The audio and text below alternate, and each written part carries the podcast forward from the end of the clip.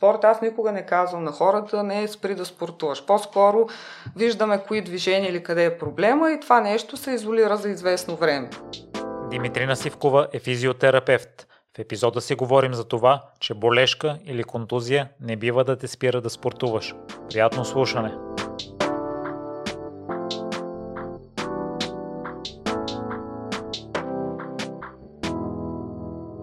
Здравей, Диди! Изключителни благодарности за приятата покана. Е, здрасти, Миро! Благодаря и аз. Ти заедно с Наталия сигурно сте супер звездите, които ставате на заден план и се радвам, че двете вече сте ми гостували. И Наталия сподели, че ти лекуваш всичко за една седмица. Можеш. Да, това е малко като, нали, има го това нещо в определени ситуации обаче. А, сега супер звезди не бих се нарекла аз за Наталия. За мен тя наистина е супер звезда и като цяло съм благодарна, че съм срещнала човек като нея в живота си. Много неща ме е научила. Аз по-скоро гледам да правя каквото мога и каквото обичам. Там отзада и да вървят нещата, за да стават да се случват както трябва. А, относно това, че за една седмица нали, няма нещо или за 10 дни, което да не мога да оправя, а, то е история, накратко ще я кажа. Всъщност ставаше въпрос за първото коме и ние даже не се познавахме тогава. И с дизела, където беше, той тогава си имаше разни травми и така. Отидах аз, видях за какво става въпрос и то, когато човек го боли, винаги много се притеснява. Особено когато е професионален спортист, ще може ли да продължи, какво се случва, травмата толкова голяма ли ще, че може да му провали нали, цялата година или две години. Понякога са наистина сериозни нещата. И тогава вече, защото аз видях какво е, бях супер спокойна, че тези неща ми котъкани, нали, няма скъсване, щупване, нещо, което да трябва операции, сериозни намеси. И му казвах, нали, спокойно действай, бягай, обаче той понякога, нали, още се колебаеше, ама сигурна ли си, че е това? Нали, на место не бяхме работили тогава, след това вече ги нямахме тия въпроси, да уточняващи. И фактически а, тогава накрая вече му казах, виж какво, нали, дизелто каквото и да ти има в момента, го виждам какво е, знам какво е и ще се оправи до 10 дена. Така че си бягай спокойно, нали, каквото и да е, няма нищо да се скъса, да се щупи и така. И между другото в годините, после и друг път съм го казвала, но това наистина става въпрос за нещо, което ако човек влезе здрав в някакво събитие, дали е състезание, ултрамаратон, нали, особено с бяганията, които винаги казвам, че са, може би, един от най-безопасните спортове в света. Въпреки, че на хората, които бягат, им се струват безкрайно опасни, страшни. Те са по-скоро психологически нали, страшни. Също така и физически трябва човек да е много здрав, много подготовка изисква. Това не се подценява, но от гледна точка на травматология, човек да се изчупи или скъса нещо, бягайки, нали, шансът е наистина минимален, да не кажа и 5%. Даже аз не съм имала в годините такива случаи. В повечето случаи травмите стават, ако човек падне нещо, нали, вече е допълнителен фактор да се случи. Но така, бягайки си нещо, като го заболи, винаги става въпрос за мекотъкана увреда, която ако е сега станала, след състезание всъщност може много лесно да се възстанови. С първо мога да кажа, нали, ако има интересно на хората. В повечето случаи става възпаление, дали от претоварване, дали защото мускулите са били по-слаби. Има 3-4 варианта, нали, но два може да разгледаме. Останалите два просто информативно? Да.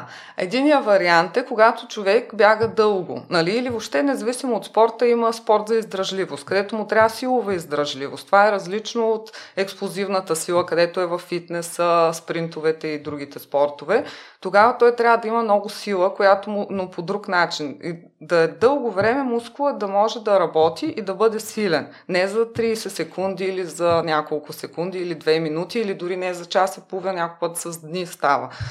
Това нещо има нужда мускулите да са силни и да държат. В момента, в който те се изморят, тялото не иска да се скъса мускул, естествено, и да направи травма, те се събират към себе си, към коремчета. Це едно се скъсява мускула, което създава естествено много напрежение на залавните места на сухожилията. Това е примери за едно бегаческо коляно, например, като симптом или възпаление на пателарното сухожилие. Много нали, хора ще се припознаят, защото са много често срещани неща при хора, които спортуват или дори при глезени някакви болешки. В повечето случаи мускула се събира към себе си и това създава напрежение в сухожилията и залавните места. Когато те са опънати, Единият вариант е се възпалява надкосницата на местото, където се залавя сухожилието. Втория вариант е, зависи колко са големи сухожилията, те започват да се трият с околните тъкани, защото не са меки, няма течност вече, нали, мъчат се, както се казва.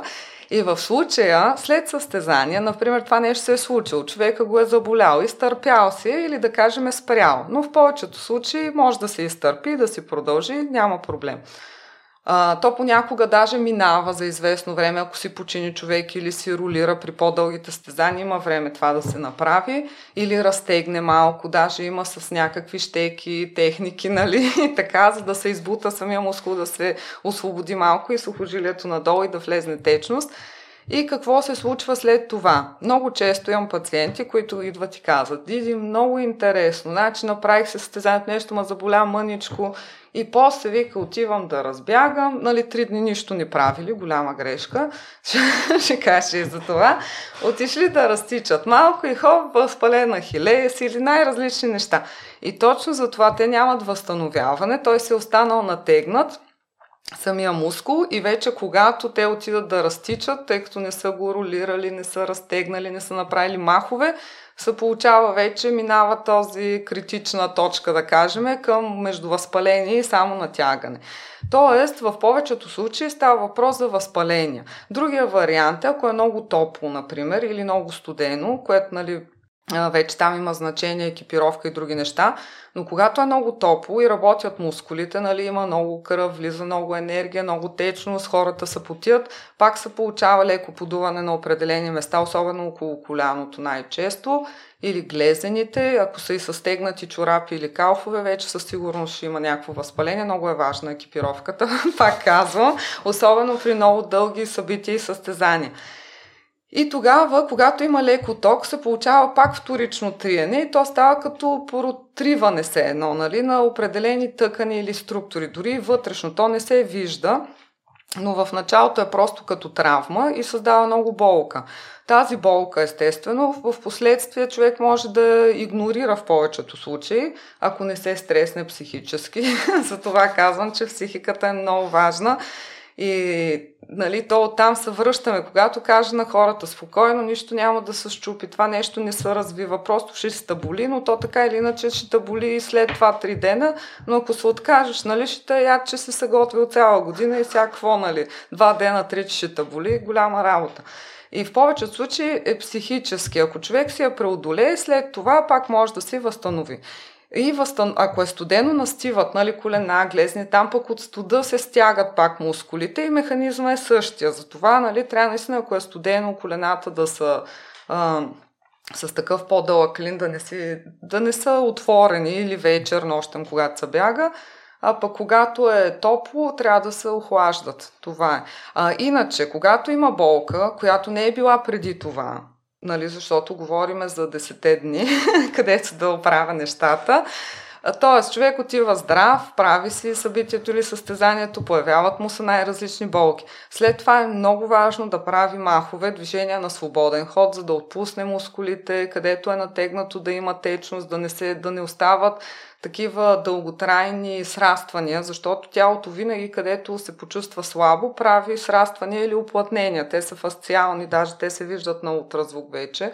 Има ултразвукови диозон нали, или мускулно-скелетен, на който се вижда какво се случва след натоварване. Преди години го виждахме, ама си го представяхме. нали? А, и фактически има три акцента. Едното е да се вкара течност там, нали, с махове, раздвижвания. Второто е да се разтегнат мускулите, но пак активно разтягане. Може и с задържане, стига да няма болка. Разтягането винаги трябва да е до болка, то по принцип всичко. Нали, дискомфорт да има, да се усеща, че разтяга човек в зоната, където има нужда и където му се е натегнало или където го е заболял. И това е 2-3 дни. Значи не може след натоварване да не се прави нищо. Тогава нещата стават по-зле, храненето става по-забавено, няма никакви течности, оплътненията си се м- застояват един вид и след това, ако не се направят първите дни раздвижвания, махове, разтягания, и след това силови нали, упражнения, за да може тялото да разбере, че пак е силно и всичко е наред. То е по-скоро и с мозъка се работи тук на човек, не само физически, но тя е връзката двустранна. Всъщност, ако се направят тези неща, всичко отива наред, нали? И движението, което са правили, пак може лека по лека, нали? Да си разтичват и да си влезнат в самия спорт или ако е друг спорт, нали? Лека по лека да почнат да се тренират. Примерно при катерене с по-малки маршрути може, всичко може да се дозира реално в спорт. Аз никога не казвам на хората, не е спри да спортуваш. По-скоро виждаме кои движения или къде е проблема и това нещо се изолира за известно време. Нали.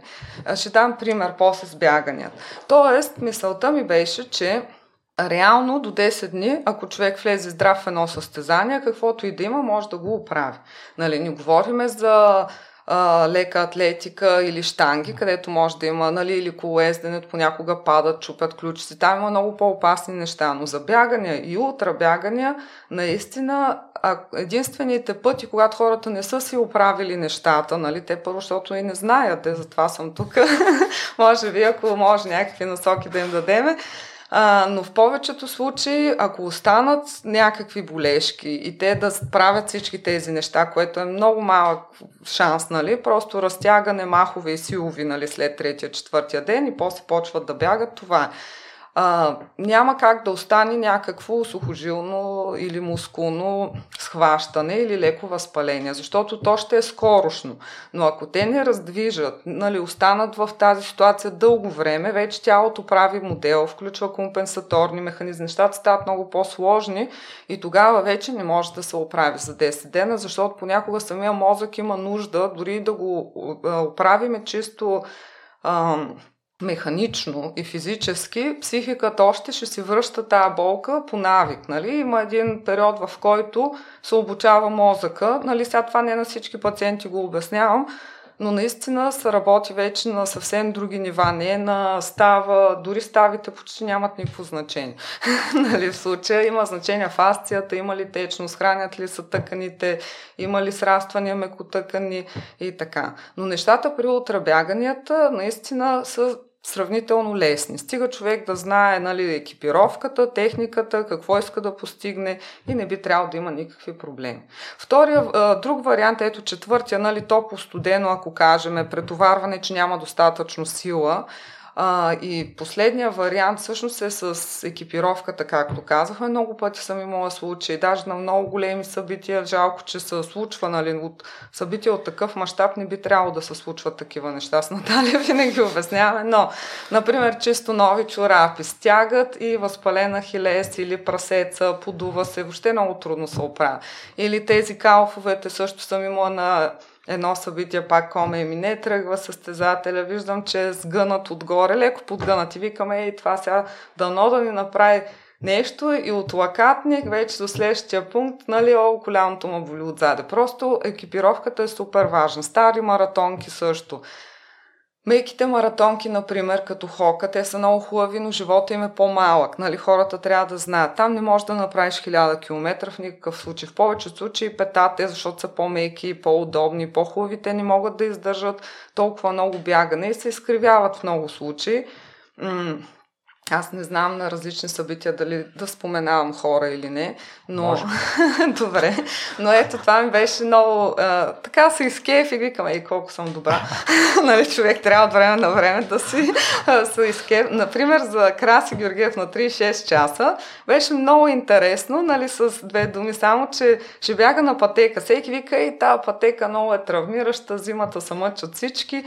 И той като дойде и вика, бе, Диди, дай тук измислих нещо, съгласна ли си да дойдеш? И аз викам, еми, краси, дай па да видим тази пътека, всеки вика колко е травмираща, колко пък ще се травмираш, ама буквално, нали, за да сме като експеримент. Направихме го и между другото, това, че беше на пътека, исках да кажа, нямаше никаква разлика в другите ултрамаратони. Всички неща, които са за 1-3-6 часово бягане, нали, му се случиха, независимо дали ще в планината или в мола на пътеката.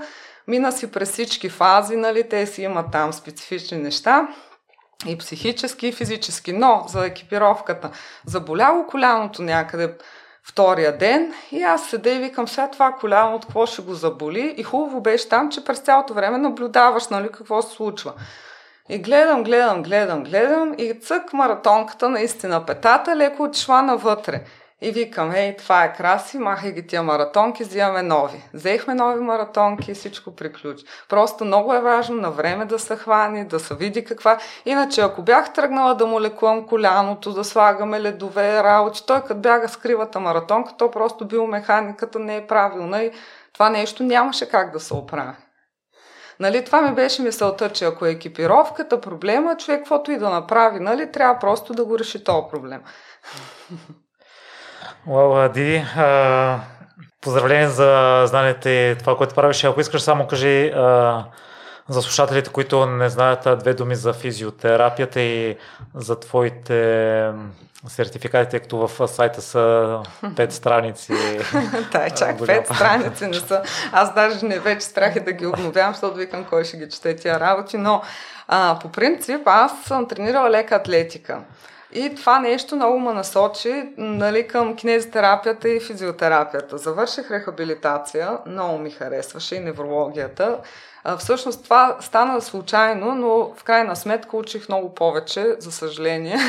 Може би, нали, като време. Но първо рехабилитация 3 години, после кинезитерапия 4 години, нали, по целия път. После аз съм такъв човек, че все искам да знам, особено като имам някакви пациенти, които са по-сложни или нещо, почвам да търся. Дори мога да отида на някакъв курс специален само заради някакъв човек, нали, не е, че така да си ходя на курсове. И много обичам. И така загадки, нали, не ми остават. Много пъти съм работила даже с хора, когато с нещо много по-сложно или аз викам прех тук всякакъв е механизъм, що не може да се разбере а, в дългосрочен план, нали, дали безплатно, дали с голяма отстъпка, само и само, защото това е първият човек с еди какво си нещо, докато разбера какво става с тялото. Много ни е интересна специалността. Значи физиотерапията е страхотна наука, но все пак рехабилитация, кинезитерапия дават една страхотна основа. След това трябва да се надгражда. Последните 10 години особено всичко се смени супер генерално. Нали, както си учихме за мускули, кости, има много обучения, естествено. Аз горе-долу всяка година гледам на едно или две обучения да отида, качествени. и затова в един момент а, така ми дойде малко нагорно, защото те са и свързани с пари, особено и в чужбина, ако човек ще ходи и така. И а, седнах и си структурирах нещата, така че да могат да се случват. Иначе ако седа тук само и нали, не се развивам, то а, изпуска човек, не може да бъде достатъчно ефективен. А, реално има курсове, които трябва да се минат. Те повечето колеги си ги знаят, но си има PNF, Малиган. Те са много основни, които ти надграждат във връзка с упражненията, а, нали, кога да дадеш за стабилност, кога за мобилност, нали, където е толкова известна тази мобилност. Но по принцип тя е важна, но трябва да има мобилността и стабилността вървят нали, заедно. Мисълта ми е, че има много курсове и оттам вече човек си избира кое е неговото, кое не е неговото. Аз като цяло си имам бизнес нали, от 2002 година, вече 20 години, масажисти и нали, масажи, кинезитерапия, спортното възстановяване, много ме грабна заради леката атлетика. Нали. Предполагам, там ми беше много лесно техниката на хората, които не са професионалисти, да им я понякога коригирам, защото някой път болките идват и от някаква техника. Или, например, ако човек реши да бяга бързо, той трябва да отвори крачка. За да отвори крачка, трябва да разтегне хамстринга, да сложи малко сила предното бедро. Та мисълта ми беше, че обученията са за мен нещо, което аз много обичам и то си се случва по принцип, не защото трябва, ами наистина се промени физиотерапията. И в момента смея да твърдя, даже съм го правил, много пъти съм го казала, че нещата, които правя с моите пациенти в лечението си, нямат нищо общо с рехабилитацията, която съм завършила 2000-та година.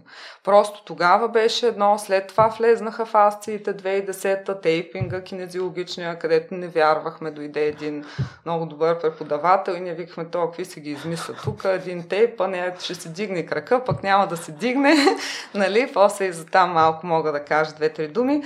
Но мисълта ми е, че от, от мускули и кости и стави отидахме на фасция, защото много пъти болката всъщност тя въобще не е от ставата. То е доказано вече, че за да има болка в самата става, това е болката в крайния обем на движение. Тоест, всяка болка, ако човек се движи коляното и го боли в посредата, например, казва се болезнена дъга, от, да кажем, 15 до 35 градус от свиването, т.е. тази болка, тя не идва от ставата и тя не е вътреставна. Това много хора ги успокоява, когато им кажа. А, всичките рецептори, всичко това с сухожилия, фастия и така. После отидахме на ниво течности. Нали? Тази междутъкана течност е интерстициална. Тя в целия свят стана нещо много голямо, ново, а, че има си различни вещества образувано. За нас е важно чисто механично. Ако има срастване, когато има дълго време обездвижване, болка, тялото си прави защита и става срастване. Се едно между тъканите, дори кожа под кожа, самата фасция се удебелява, уплътнява. Но това е реално функционално удебеление. То може да се възвърне, не се променя структурата, което затова имаме резултат някой път, някой го боли коляно от 3 години и за 3 седмици цък и не го боли коляното. Нали? Като му дадеш сила, разтегнеш, вкараш течност и течността. Значи, за да, няма, за да има хубаво плавно движение, трябва да има течност. Това е. Ако няма течност, нищо не се движи, всичко е слепнало и винаги ще го боли човек. Така че почнахме да правим много махове за течността. Нали, аз съм работила с възрастни хора две години преди кабинета и там си знаех, че маховете при артрози, нали, всякакви стари неща са много важни. От течността минахме на мозъка и в момента почти всичко е моторен контрол, обучение на тялото, как нали, то това се свърза и с тейпа, между другото. И аз ходих на до, много обучения, има особено един много добри за спортно възстановяване. И тогава един невролог каза, даже ни направи пример за човек с болка в рамото. Ние ще направим 100 неща, той ще трака, нали, изостря зрението, слуха, човек почва да се чувства в сигурно, нали, сигурен, когато вижда, че всичко е наред, тренира всъщност зрение, слух един нерв, нали? И хоп-хоп и човека след 15 минути няма болка. Викам, ние тук щяхме да мачкаме, скачаме, наместваме. Нали, не вярвахме, защото 3 години трябваше да минат. Аз тествах въпреки това всичките неща и наистина имаха резултат, но пак не вярвам. Как може тази болка да е в мозъка, нали? Да не е в тъканите? Абсурд. И всъщност наистина има голямо значение. Винаги средата е някъде, нали, има някаква междинка. Не може да кажеш, че всичко е само в мозъка или е само в тъканите, но има един тест, той е Two Point Discrimination, който е за сетивността на болезненото място.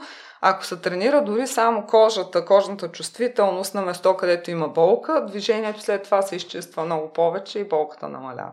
Просто нещата са много по-различни. Това в рехабилитация, нали, в ученето ми годините назад, нали, в момента естествено а, и те си имат преподаватели своите, движат си в разни посоки.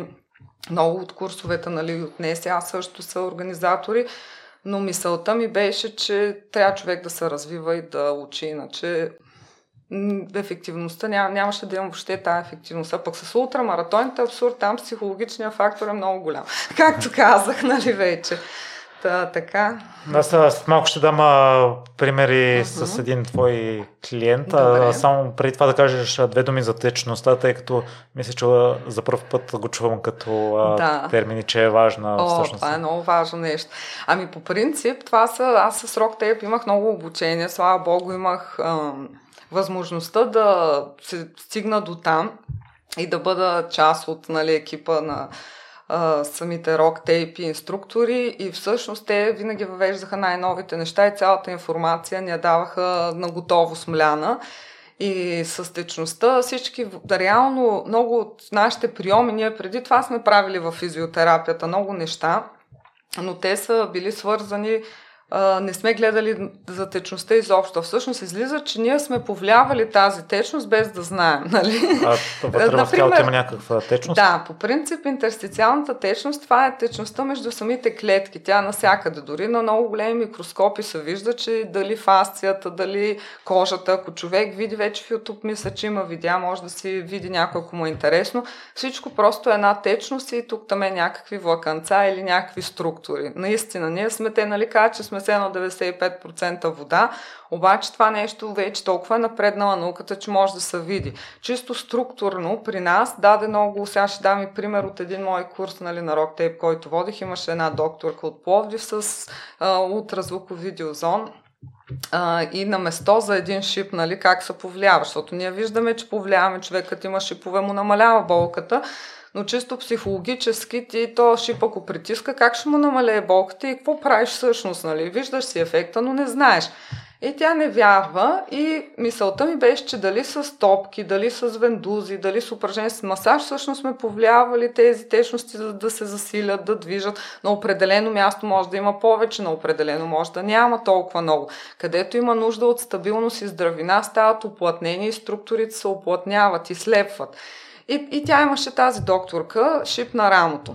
И вика, бе, какво тук сега ще правиме тейпове, вендузи, флосове, нали, разни неща, вика, я да видиме. И мери, нали, всъщност от върха на устеофита или шипчето там, до сухожилието, нали, различни мерки взима. Ние след това и правиме нали, с едни вендузи, защото тогава курса беше вендузи, флос, малко с такива има инструменти метални, се раздвижва и дига рамото по-малко болка. Нали, ние всеки го е виждал това в практиката, че дори при шипове и на петай, където и да било, може да има значително подобрение. Човек и може да има шипове и да няма болка. Той даже преди да е имал болка си ги е имал шиповете, но не е знаел, нали, реално. И всъщност се случва това, че разстоянието между тъканите се увеличава, точно защото влиза повече течност там. И вече ако този шип, нали, там е имало отделно и мозъка, нали, вече има повече чувствително, защото ние нещо сме му направили, нали, той си изострил вниманието, подсъзнанието в тази зона. Но тя измери чисто, нали, за хората, които държат на науката и изследванията. Аз също държа, но най-вече в нашата професия си гледам и практиката, какво ще ми покаже, защото много неща са били отречени, пък виждаме, че има резултат а, разстоянието между върха на остеофита и сухожилието, което нея я боли по принцип, се увеличи и той всъщност вече не дразни, защото има там течност. Нали. Това е едното. Да, и това са, нали, го видяхме, беше много хубаво и за мен, че дойде нали, с уреда и така всичко можа да се докаже, защото иначе те рок тейп са много иновативни като цяло и постоянно правиме неща, които не са доказани. Аз за това, за тия изследвания, понякога даже с металните инструменти, те имат блейдове, а, понякога нали, има изследване, където нямат никакъв ефект, изследване, където имат супер много ефекти. То всичко зависи от това, кой е направил изследването, как го е направил. Нали. Сега, примерно, при едни шипове на врата, едно изследване имаше английско, са сравнили, човек нищо не прави, му правят масаж с инструменти. Ами ти не можеш да го сравниш спрямо нищо, нали? И естествено, че ще има ефект. Просто понякога човек не трябва толкова много да задълбава в изследванията, да действа. И за физиотерапията, само аз много говоря, нали, по принцип, но не знам, дано да съм полезна на хората, то това ми е... Защото много пациенти има просто като ги разберат нещата и механизма, по който се случват и те наистина могат да си се и самоуправят, както се казва. Аз само им обяснявам първия път, нали, доста, за да разберат за какво става въпрос. Това е много важно. Значи, ако те не разберат, нито ще правят упражнения, може и да правят, но няма да имат тази ангажираност, нали, ефекта няма да ми е толкова голям. Но Относно физиотерапията, реално там има много начини за повлияване. Едните са апаратни, както в България вече и по каса и по това си вървят с апаратите. Те имат много ефект при много нови неща или много стари неща. Може да намалят възпалението, болката. Нали, аз съм работила с апарати, имаме и ние, но вече почти не, не ги ползвам. нали, в годините, а, реално те си имат своето значение. Но ако няма движение, което всъщност кинезитерапията е лечение чрез движение. Всъщност движението е най-важното нещо. Не само заради това, че се обучава мозъка, има течност, но и мускулната сила е много голям фактор. Значи няма нито лекарство, нито нищо, което да ти вдигне мускулната сила, докато си лежиш на дивана или докато си цъкаш на компютъра. И за това аз в годините работила съм и масажи, работила съм и апаратна физиотерапия, терапия. А, всъщност упражненията са нещо, което наистина може да направи така, че човека да се излекува. При спортната травматология, ортопедията, сега неврологията, там са по-различни нещата. Но ако човек има болка хронична, без упражнения смея да твърдя, че просто ще има едно подобрение, вълшение подобрение. Нали, в годините съм го виждала. Ти правиш то масажа, човека му мине и отреземе там две турби или нещо, качени стълби или реши да се изми прозорците и хоп, пак се върне. Докато ако се дигне мускулната сила, тези връщания ги няма и всичко приключва. Нали. Човек трябва просто да си поддържа силата. И същото е независимо седяща професия или бягане, а, просто ако един човек съм имал го боли коляното на, да кажем, примерно коляно, може и тъс бедна става, айде за глезна е по-различно малко, но най-лесно е коляно или кръст като бяга 10 км. Ако той спре да бяга, нали, ще му кажат преди сега вече и лекарите казват, нали, движи се и така, но преди, о, ти, защото бягаш много 10 км, ужас, нали, да. Виждам, че се смеша, ама така си беше. Докато аз казвам, че то 10 км, какво? Ти не бягаш, нали, може и 100, и 200, и 300. нали. Реално всичко е в главата и как ги възприема човек нещата. А, но ако спре да бяга, имал съм такива пациенти, спрели, нали, правили физиотерапия, работи, после почва да ги боли като бягат 5 км, после почва да ги боли като ходят, после почва да ги боли по принципи като слизат стълби. И реално, ако човек спортува, обича да спортува и го заболи нещо, по-скоро трябва да си вдигне силата, т.е. да направи така, че мускулите да са му толкова силни, че да не го заболи на 10-тия километър, а да го заболи на 20-тия километър или на 50-тия. Имах едно момче с коляно, Иван Геров, да е жив и здрав. Той така се видяха на едно събитие и, и много го болеше коляното, въобще много драматично. И аз викам, бе, това нещо се оправя спокойно, нали, звъни ми така. Дойде и минах време, нали, всичко ходи си на утре, той беше доста така добър, даже печелише много състезания и в един момент се чувам, викам, е, какво става, твоето коляно, всичко, нали, той. Абе, пак викам, а боли, ама след 150 тия километър горе, аз викам, е, няма проблем, дай ще дадем още силови упражнения и ще заболи след 200 или след 300. Реално, наистина, зависи колко е силовата издръжливост, която казах, от това зависи кога човек ще го заболи нещо или ще се натегне. Аз съм виждала 100 км някой как ги прави, както се едно друг човек ще направи 5 км или 10. Нали, знам, че може и всичко е до подготовка. Дирия силовата издръжливост. Как се тренира? Да, и да. с консултанта, зависимост от а, спорта. Сега, по принцип, да, аз няколко неща казвам винаги. Едното ако човек си бяга за здраве, там до 10, 15, 20 км, въобще няма никакъв проблем. Дори да се прави 50 км на седмица, 70, това е за мен като бягане за здраве, нали? защото наистина и в годините назаде хората са ги минавали. Те даже са минали кой до училище 10 км, кой, нали, има много, даже и при войните са правили големи преходи там и хората могат да ходят и да бягат. Нали? Сега това, че някой си е измислил 5 км на ден или 10 км, това е наистина едно нищо. Нали? Сега вярвам, че аз не винаги ги правя. Въпреки, че работя права и правя цял ден упражнения, но нали, а, ние можем много повече всъщност физически. Въпросът е а, че за да може това нещо да случи, трябва силова издържива. Сега, исках да кажа друго. Ако човек бяга за здраве, може да си бяга, да си прави там от време на време фитнес, йога или катерене. Те се съчетават много добре. Силовата издръжливост става с такива по-бавни движения за издръжливост, нали, с задържане упражнения, да бъдат ластици също, нали, които да са бавно. Всички бавни движения и движения с задържане всъщност са се засилва издръжливост. Там не е набързо да вдигнеш много килограми три пъти, нали? Трябва да направиш нещо 20 пъти, 30 пъти, 50 пъти или да задържиш в една позиция, примерно това китайското столче, например. То има и други имена на стената, където човек седи с гръб, все едно е седнал а, например, при мен е до 90 секунди трябва един човек, който иска да прави ултрамаратон. Аз имам крайни дозировки, нали? Не ги мъча хората до безкрай. Видяла съм горе-долу до къде спира да ги боли, до каква дозировка и целиме крайните дозировки на определени упражнения. Но това е едно китайско столче. Трябва да може човек да задържи 90 секунди поне, за да може да има нали, някаква издръжливост, сила. Има също, то се съчетава и с други упражнения. Но мисълта ми беше, че ако човек иска да прави постижения, иска вече сериозно да се занимава, там се трябва треньор, защото ако няма треньор, всъщност шанса да се травмира е много по-голям, ако не са добре структурирани тренировките. Например, има една реклама, гледаме там и се съедосвам за някакъв гел за коляно, как не само, не само спортистите ги болели колена.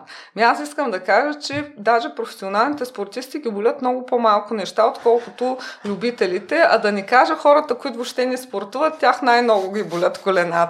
Защо това нещо, нали, от времето преди е тръгнал, че спортиста трябва да го боли. Ако са добре структурирани тренировките, всичко е както трябва, той може и въобще да не се травмира толкова много. Докато един човек, който нищо не прави, шанса да се травмира и да го заболи нещо, сега няма да го заболи на 20, ама след 35 сигурно ще го заболи, ако нищо не прави, даже много голяма вероятността и е по-голямо, отколкото, нали, аз като работих с възрастни хора, значи повечето, защото по домовете тогава работиха, ми те всички бяха учителки или не са работи, всичко е седяща професия. Значи няма един спортист активен, който да се седи с тежки коксартрози. В повечето случаи това са хора, които не са се движили и нямат никаква двигателна култура. От опит казвам. така че спортувайте си на воля всички. А силвата и издръжливост се прави, не е нужно специален треньор, просто има, примерно, йогата тренира силова издръжливост. Да задържаш дълго време, нали, той има различни видове йога, вече всичко стана преклено сложно, но класическата, нали, да задържаш известно време в определена поза, това е силова издръжливост. Например, клека, как може да се направи? Нали, някой може да дига штанги по три пъти някакви серии или по 6 пъти, това е експлозивна сила. Обаче, ако вдигаш по-малко тежести, например аз какво правя за планина, бегач, казвам колко ви е раницата или колко на някакво събитие ще е тежка раницата. Някои хора катерят върхове нали, с тежки раници 15 кг. Значи с 15 кг трябва да може да направи две серии по 20. Бавник лека и ще е бетон. Нали, смисъл, нещата не са толкова сложни, поне за мен е, но и когато ги обясня на хората и те когато ги разберат, случват се. Така че бих казала на слушателите, трябва да имат, ако искат да правят спорт, независимо какъв, който продължава повече от 1 час или 30 минути, причините за травми и болки в голяма степен са липсата на силова издръжливост.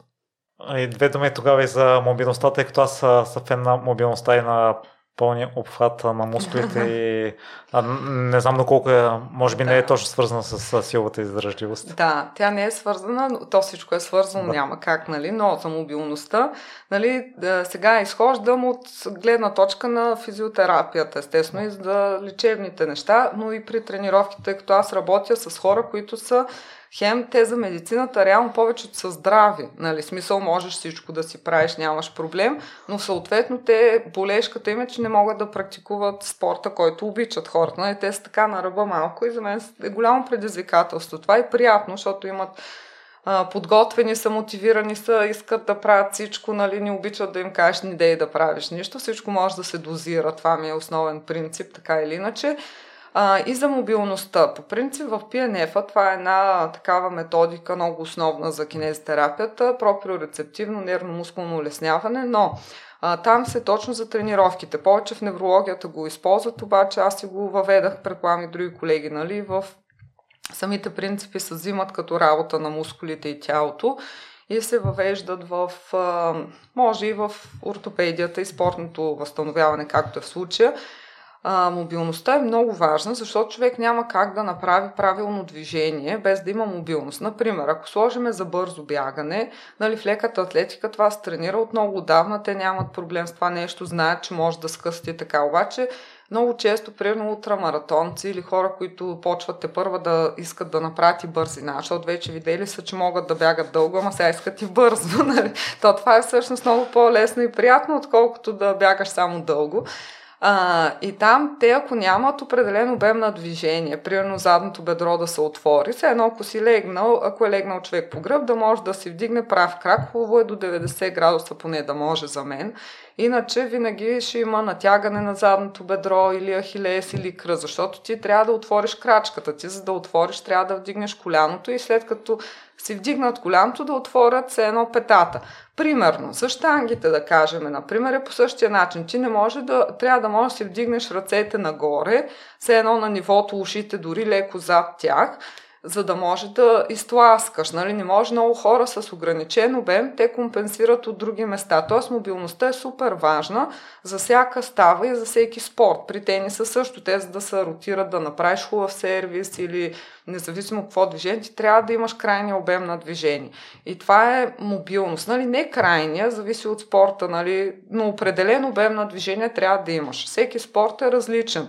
Но този обем на движение, тук има една тънкост, че много хора, ето както и ти, мобилността супер, много яко, нали, правите си разтягания, махове, стопки, ролиране, възстановяване, всичко, но и от PNF-а да върна, там има принцип Основни неща са мобилност и стабилност. Тоест, ти ако нямаш стабилност, не можеш да развиеш мобилност. Все едно, ако човек какво да дам пример? Трябва да е точен в хвърлянето, например. Ако той няма стабилно рамо и кръст, той ръката ще му самята напред-назад и нали, може да има много мобилност, но ако няма стабилност, всъщност нищо няма да направи. Или ако един човек иска да пише финно или красиво, да кажем, ай, защото в неврологията е по-лесен примера, той ако няма стабилно рамо, нали, тя ще му се мятка ръката напред-назад. Тоест е много важно да има и стабилност. И в случая как се работи, нали, аз как работя.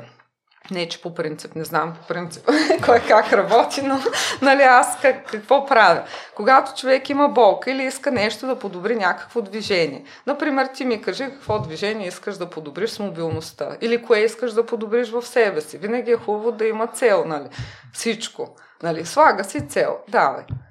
Аз от известно време болки в пещерите усещам mm-hmm. и според треньора ми по мобилност да а, това, което ти сподели на тялото да. ми, поне аз така си обяснявам, да. тялото ми не работи оптимално и мисля, че пръстците да. усещам, че са ми натегнати. натегнати. Но да, генерално искам да бягам и да нямам болки в пищалите.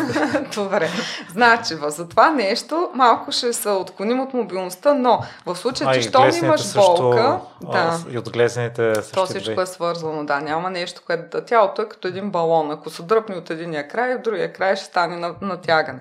А, по принцип, щом имаш вече болка, значи там си минал границата на мобилност и стабилност, нещо се разбалансирало, нали, грубо казано.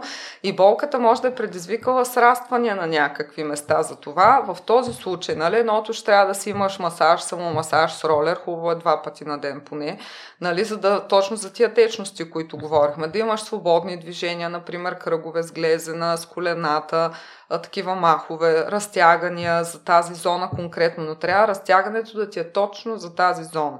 Но само да върна с две думи за мобилността и ще върна към твоя случай, като програма примерно мога да направя, защото тя, тя, аз в годините си структурирах все едно начин на работа, който е много ефективен. При 80% от случаите действа и всеки дори може да си го приложи сам. Имах няколко обучения, но после нямах време да ги водя, но мисълта ми беше, че наистина, ако на хората им е интересно, могат да тестват това нещо, което ще говорим след малко и ще видят, че ще имат много добър резултат. Но относно мобилността, ако човек има болка някъде, той първо е почнал да ограничава движението. Да, нали, в случая треньорът ти е прав. Обаче той ограничава движението, защото няма сила в тази зона. Защото толкова има сила, няма за какво да го ограничава това движение. Нали. Реално се чувстваш силен, стабилен, нямаш никакъв проблем. В случая повечето пъти трябва да има сила в наличния обем на движение и то тогава ще те пусне да отвориш следващия обем. Тоест ти за да отвориш обема на движение, да станеш по-мобилен, трябва да имаш сила в наличния, който в момента имаш тогава тялото и мозъка, както говорихме, се чувства стабилно, сигурно и ще те пусне по-напред. Обаче, ако ти нямаш сила в обема, в който нали, стабилност, в който работиш по принцип или бягаш по принцип, то тогава ще е постоянно изморено и няма да те пусне напред, защото ще изтърве контрола и ще се случи нали, се едно скъсване, щупване или каквото и да било, независимо за коя част на тялото говорим. Затова винаги човек преди да направи мобилност, той трябва да има стабилност и сила в самите зони, даже силова издръжливост, нали, пак говорим спорт, но ако е експлозивна сила, може и експлозивна сила. Просто трябва да се чувстваш силен и стабилен в нещата, които можеш да правиш и то ще те пусне по-нагоре. Например, за ахиле, за в твоя случай, но и рамената, по-често за рамената е с мобилността проблема. Между другото, там човек, ако не е достатъчно силен, много хора вдигат гири, там, дъмбели, всякакви неща и вдигат до 90 градуса. Но лопатка рано се включва от 90 градуса нагоре, нали, към 180 градуса. Ако те там нямат сила, те никога няма да отворят рамото, да им отиде, както казах, до ушите или да вдигнат лост или се ще се криват наляво-надясно. Тоест, те трябва да си засилят силата в пълното отваряне и после вече ще дават стабилизация и мобилност. Фактически те са две свързани. Понякога обаче човек е прекалено скован и нали, той прави грешки в техниката, защото няма мобилност. Това е втори вариант. Нали, всъщност човека, с който работиш, трябва да види, те са два проблема. Мобилност и стабилност. Даже и всеки наблюдавайки се може сам да се види. Единият вариант е, нали, че ти нямаш сила и тялото не те пуска да отидеш напред. Това като закучат нещата, там си стигнал. А втория вариант е, нали, имаш много сила, но всичко е толкова стегнато, че не те пуска пак да отидеш напред. Нали. Тогава вече, когато стигнеш до многото сила, това е вече по-лесният вариант за работа, тогава вече можеш да работиш за отваряне, нали, масажи, стречинги, махове, всичко.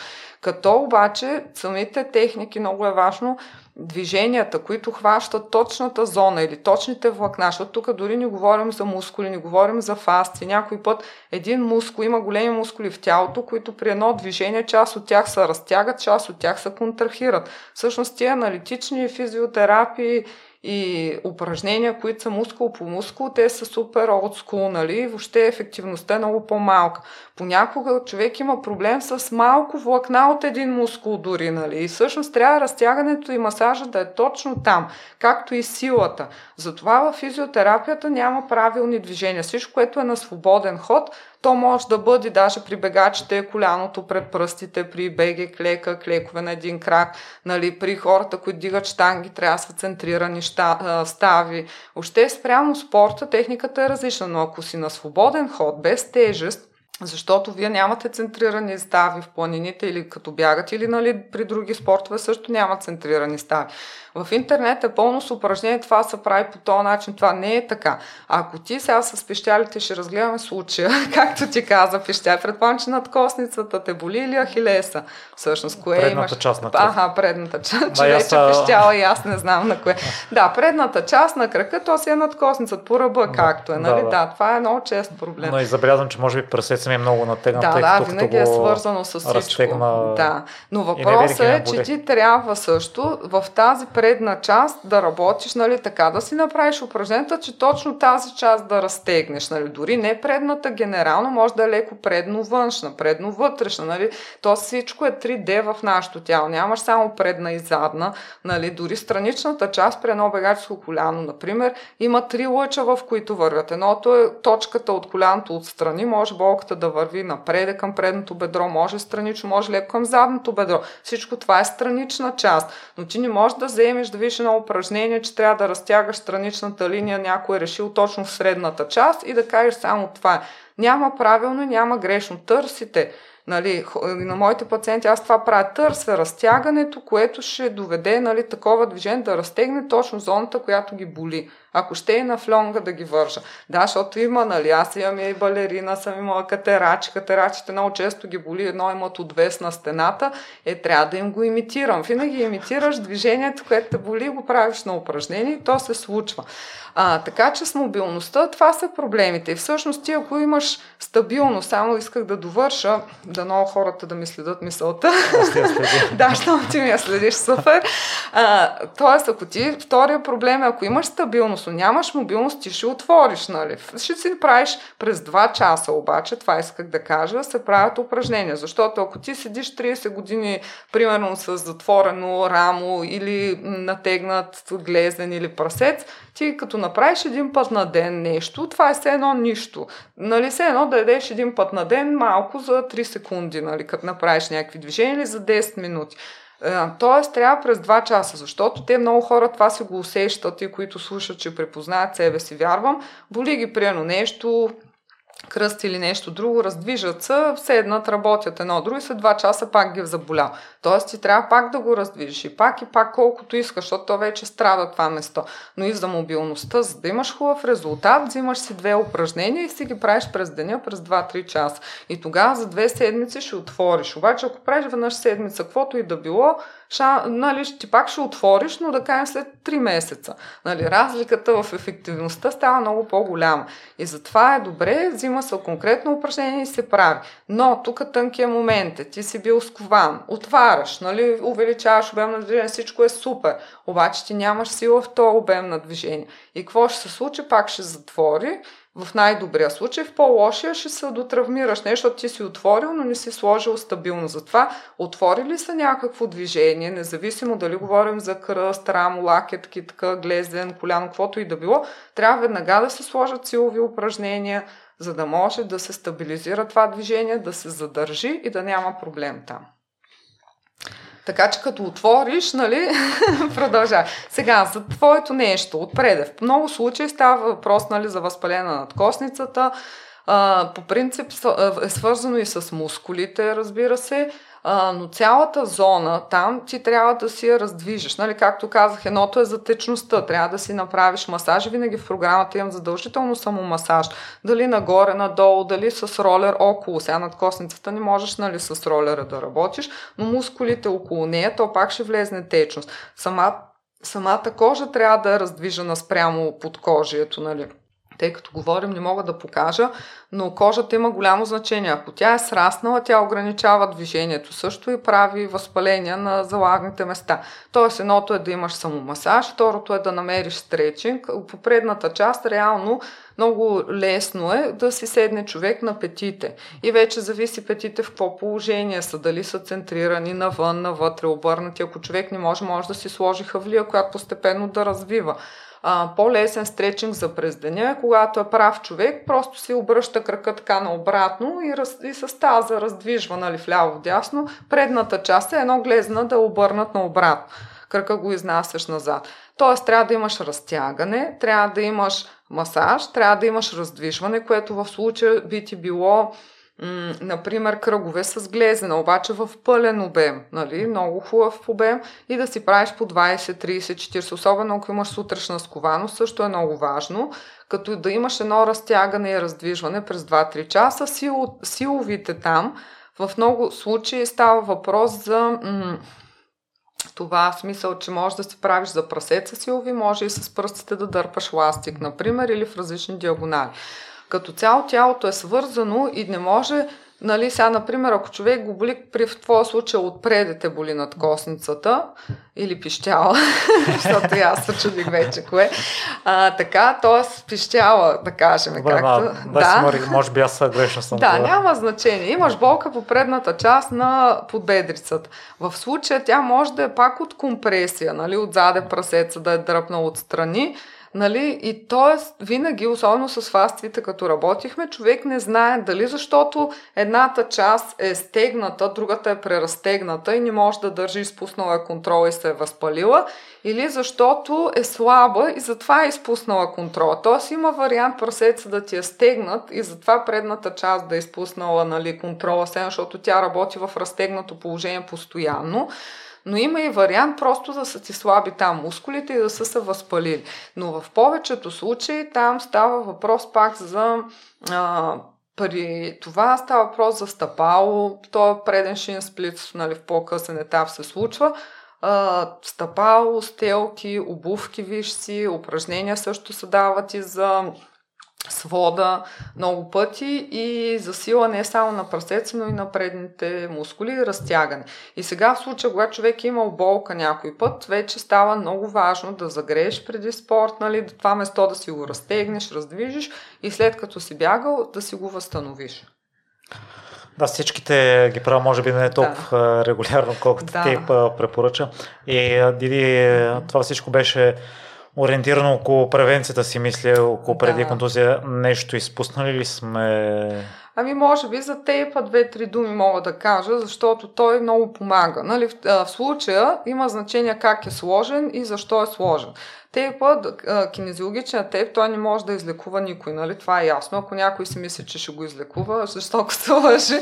Но по принцип това, което прави, има две неща, които са доказани. Едното е декомпресия, че повдига кожата нагоре леко и по този начин подобрява нали, пак движението на течностите, тъканите, възстановяването. И второто е, че подобрява моторния контрол. Когато имаш нещо върху кожата, не е като да нямаш нищо, нали? Тоест се изчиства малко движението. В много случаи хората, които си слагат те, виждат, че могат да бягат малко повече или не ги боли толкова. Раз, някакси болката се разпределя или се премества или отива на други места по най-различен начин. А, всъщност това, което прави тейпа, и аз мисля, че всеки би могъл да си слага и за бъдеще всеки ще си купува някакви ролки и ще си слага, а, защото той е безопасен. Всъщност това е най-важно. Той не може да ти навреди така или иначе, може или да те подобри, или нищо да не се случи. А, това, което позволява е човек да тренира да продължава да тренира и да прави упражнения, да наваксва с силата мобилността с по-малко болка, а не да седи. В моите случаи, реално аз когато работя, такова нещо да лежиш и да седиш няма. На, наистина това нещо не съществува. Възстановяването е просто, че ще смениш нали, работата на тялото, но не и да не правиш нищо. и така. И Диви ти каза, че ще иллюстрираш и работата си с пример. и аз ще дам един от Юли, който а, всъщност добре. е работил с теб. Тренирал е за Витоша 103 седмици преди състезанието му се е подул глезна и първо е отишъл на лекар и лекар му е казал, че трябва задължително да го гипсират за 45 дни и после поне 6 месеца рехабилитация преди да започне да бяга. След това отишъл и в спортния диспансер и лекарът му е казал, че ще се оправи за около месец и половина и след това ще може да започне да бяга леко, докато а, след това е отишъл при теб, а, ти си му казал, че трябва да бъде стриктен с упражненията и е пробягал вид 600 с добро време. да, супер. Ами аз, честно казвам, много се радвам, нали, да са живи и здрави всички, се радвам, че правят някакви неща, които обичат и после много от тях ми пишат, радват се, нали, защото знам какво е да се подготвяш за някакво състезание и да е много важно. Преди особено бяха 3-4, хората се готвят цяла година и не може да си позволят да ги изтърват. Сега има повече състезания и вече този елемент елемент на напрежение не е толкова силен, нали, че трябва на всяка цена и сега. Но Витоша 100 си е едно така много важно състезание за България, въобще и за утрите и много хора оттам тръгват. А, супер! А, еми, много, аз имам много такива случаи, нали, тук не съм скромна, но наистина просто в годините постоянно се случва. Някой път даже случайно, то не е случайно, но като видиш опциите и защо се е случило, какво се е случило, какво му липсва на този човек, какво не му липсва, ти можеш да дадеш някаква прогноза. Ако не знаеш за какво става въпрос, нали, не можеш да дадеш естествено, но а, в случая с глезените, те глезените там са много добра. Смисъл, че те наистина са едно от най-лесните неща, смея да твърдя, особено след навяхване, изкълчване и така нататък. Аз съм виждала, има хора, спортисти с скъсани връзки в годините, нали, които пак си бягат и коме минета правят и ултрамаратони правят. Сега на никой не е хубаво да са му скъсани връзките, естествено. И ако има скъсани връзки, там си има някакъв период на иммобилизация, но тук медицината за мен е малко има разлика стандартната медицина и спортната медицина. Даже разликата е огромна, защото имаха тук нали, лекарите вече последните години взеха и те да варират, но по принцип сега, например, при а, един човек има иммобилизация стандартно един месец, обаче той има значение, той човек на 80 години или е на 20 или е спортува или не спортува ли.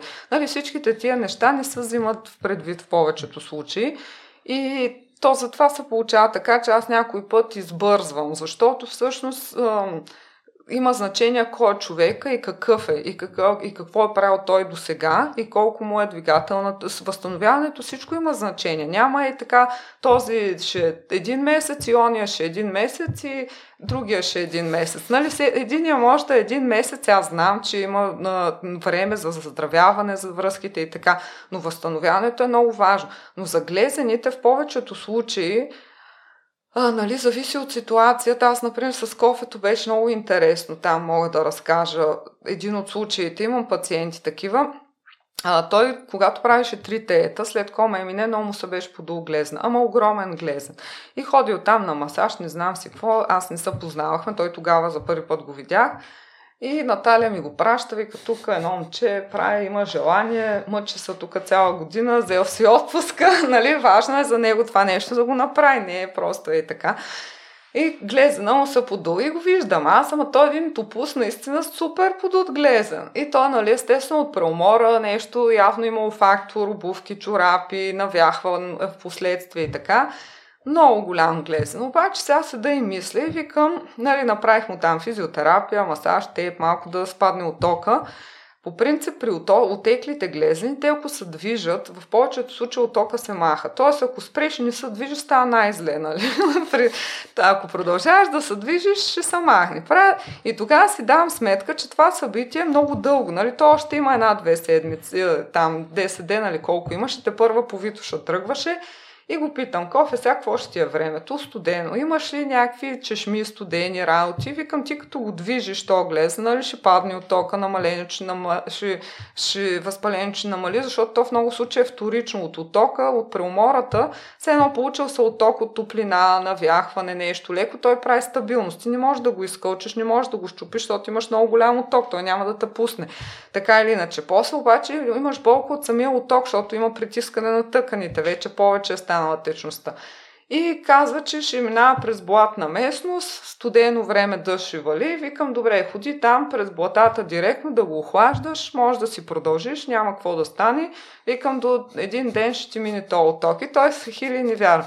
И викам, може да си вземеш нещо противовъзпалително, той е куркума и чесън. Викам, да, да, много яш. Те повечето хора, които са планините, наистина Нали, то няма и такива неща, поне преди да сега не ги следа, но кое, кое ще поддържа три седмици да бъдеш силен или да бъдеш свеж или да бъдеш каквото и да било, няма такова нещо.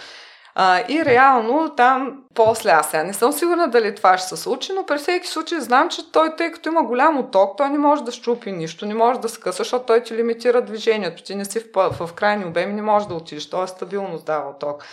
И гледам след 24 часа, кофето пише в поста, мина ми оттока, всичко е 6 и нали, продължава. Просто много пъти е имало такива случаи, където на пръв поглед ще си кажеш какво да рискувам, я да го спра този човек. Нали, то най-лесното, аз винаги казвам, като кажеш на някой идеи да спортува, защото това не е лечение, нали? Или 103 седмици, или то ако няма спортува 3 седмици, се ще се оправи, нали, където се казва. Е, има хора не се оправят, ама то, защото трябва да правят определени неща. Но идеята за мен винаги е предизвикателството на спортното възстановяване и физиотерапията е да възстановяваш хората докато спортуват, защото всъщност професионалните спортисти те не може да си позволят да спрат да спортуват. То ще му отиде целият сезон на кино, нали? Няма смисъл и то е определено време, трябва да си млад. Така че това е най-голямото предизвикателство и много пъти, слава Богу, съм успявала, успяла съм да се случи, защото мисля в насока като дойде човека първо, как ти да го възстановиш без да спре да спортува. И вече в последствие, нали, зависи колко му е важно. Сега, ако някой не му е важно, да си спре, нали, да си минат нещата спокойно. Но ако на някой има събитие, което цяла година го е подготвил спонсори, хора, нали, вече са въвлечени много неща, или някакви световни, или такива големи състезания, винаги може човек да направи възстановяване, ако знае, че няма да щупи, няма да скъса, няма риск за човека, може да се пробва. То естествено не се е раздал първия ден нали, да дава на макс, по-спокойно го е карал, но ето, че си направи човека събитието и всичко мина супер. Но има такива случаи, то това ми е, според мен, е силата някакси, че като дойде човек търся някакви начини да се случат нещата, не просто да каже, о, тук е абсурд, приключваме. и така. И какво да прави първите 24 часа за леда също чух противоречиви информации, дали е полезен, дали не. А, да, значи м- за леда по принцип си е полезен. Аз това споделих, че го четах тогава изследването. Имаше преди години едно много голямо отричане, че с човека, който въобще го е въвел в спортната медицина, се отрекал, но не е така. Става въпрос, че леда 24 часа до 48 часа след травма, особено навяхване или нещо, което би могло да има оток, си е полезен и води до своите нали, ползи като цяло и обезболява, може да раздвижваш през това време, ако няма скъсано и щупено, пак казвам. А, в повечето случаи навяхванията не водят до скъсвания и щупвания, т.е. при травма винаги може да се сложи лед, но има значение първите 24 до 48 часа. Ако след това вече се слага, всъщност то за това става въпрос, но не знам защо хората го преекспонират. След 24 или по-скоро след 48 часа вече няма този ефект и няма толкова смисъл. Тогава има само обезболяващ ефект, Като цяло леда е ясно и в физиотерапията, не само спортното възстановяване, той води, има две фази до отваряне на съдовете, първо до затваряне заради студа, нали, вазоконстрикция, всички съдове, артерии, вени се свиват и после се отварят. Той подобрява храненето на тъканите и води до нова кръв, но не трябва да седи много дълго време. Нали, в смисъл в момента, в който се зачерви самия участък, той първо леко така побелява и после се зачервява. Трябва да се махне леда, иначе вече след това се отива до една трета фаза, където се свиват съдовете и те могат да седат много часове свити и това не е добре. Но леда, както и топлото, е хубаво, че засегна тази тема. Много хора ме питат, сега загряваш крем ли, охлаждаш ли, лед ли, не да, ли лед. ще прекъсвам. Да. Това, което аз чух за леда, може би е да. е в дългосрочен план, а, заради притока на кръв, че ако има лед, да. всъщност спираме притока на кръв и... О, ни го спираме. Те имат три фази. Фактически е много важно. Даже ние в, и в болниците едно време си ги въртяхме като сладоледи. Нали? Лед в чашка и лъжичка. То между си е това много готино, защото веднага се вижда. Сега в пластмасова чашка слага вода и лъжичка и в камерата и то като излезе след това, примерно ако човек има навях глезен, а, си тър, а, разтрива се едно местото с следа. И а, дебне се момента, тъй като при всеки човек е различно, ама горе-долу няколко секунди до минута трябва да е, максимум две, момента, в който ще стане зачервяване на съответното място. Ако това имаше предвид, защото те вече различни неща има в пространството, а, всъщност, ако се изтърве този момент и ти продължиш да слагаш лед, тогава вече побелява, става свиване на съдовете, които може и до 10-12 часа да седат свити. Но когато се слага лед, се слага до зачервяване. Даже като се зачерви, то първо се свиват от студа, после се отварят и, защото нали, тялото се опитва да стопли самото место, нали, има си такива рефлекси. И когато се отворят, след това спирате леда, нали, хората е хубаво да спрат леда, да си сложат една хавлена кърпа, за да задържат това отваряне на съдовете по-дълго време на кръвоносните съдове. Всичко си е до дозировка и до, нали, всичко си има вратка, както се казва, да, начин. Та, за загряващи и студяващи. Да, значи загряващи и студяващи, това съм мислила много. Всъщност при различните ситуации се слага различно. Няма тук само едното или само другото.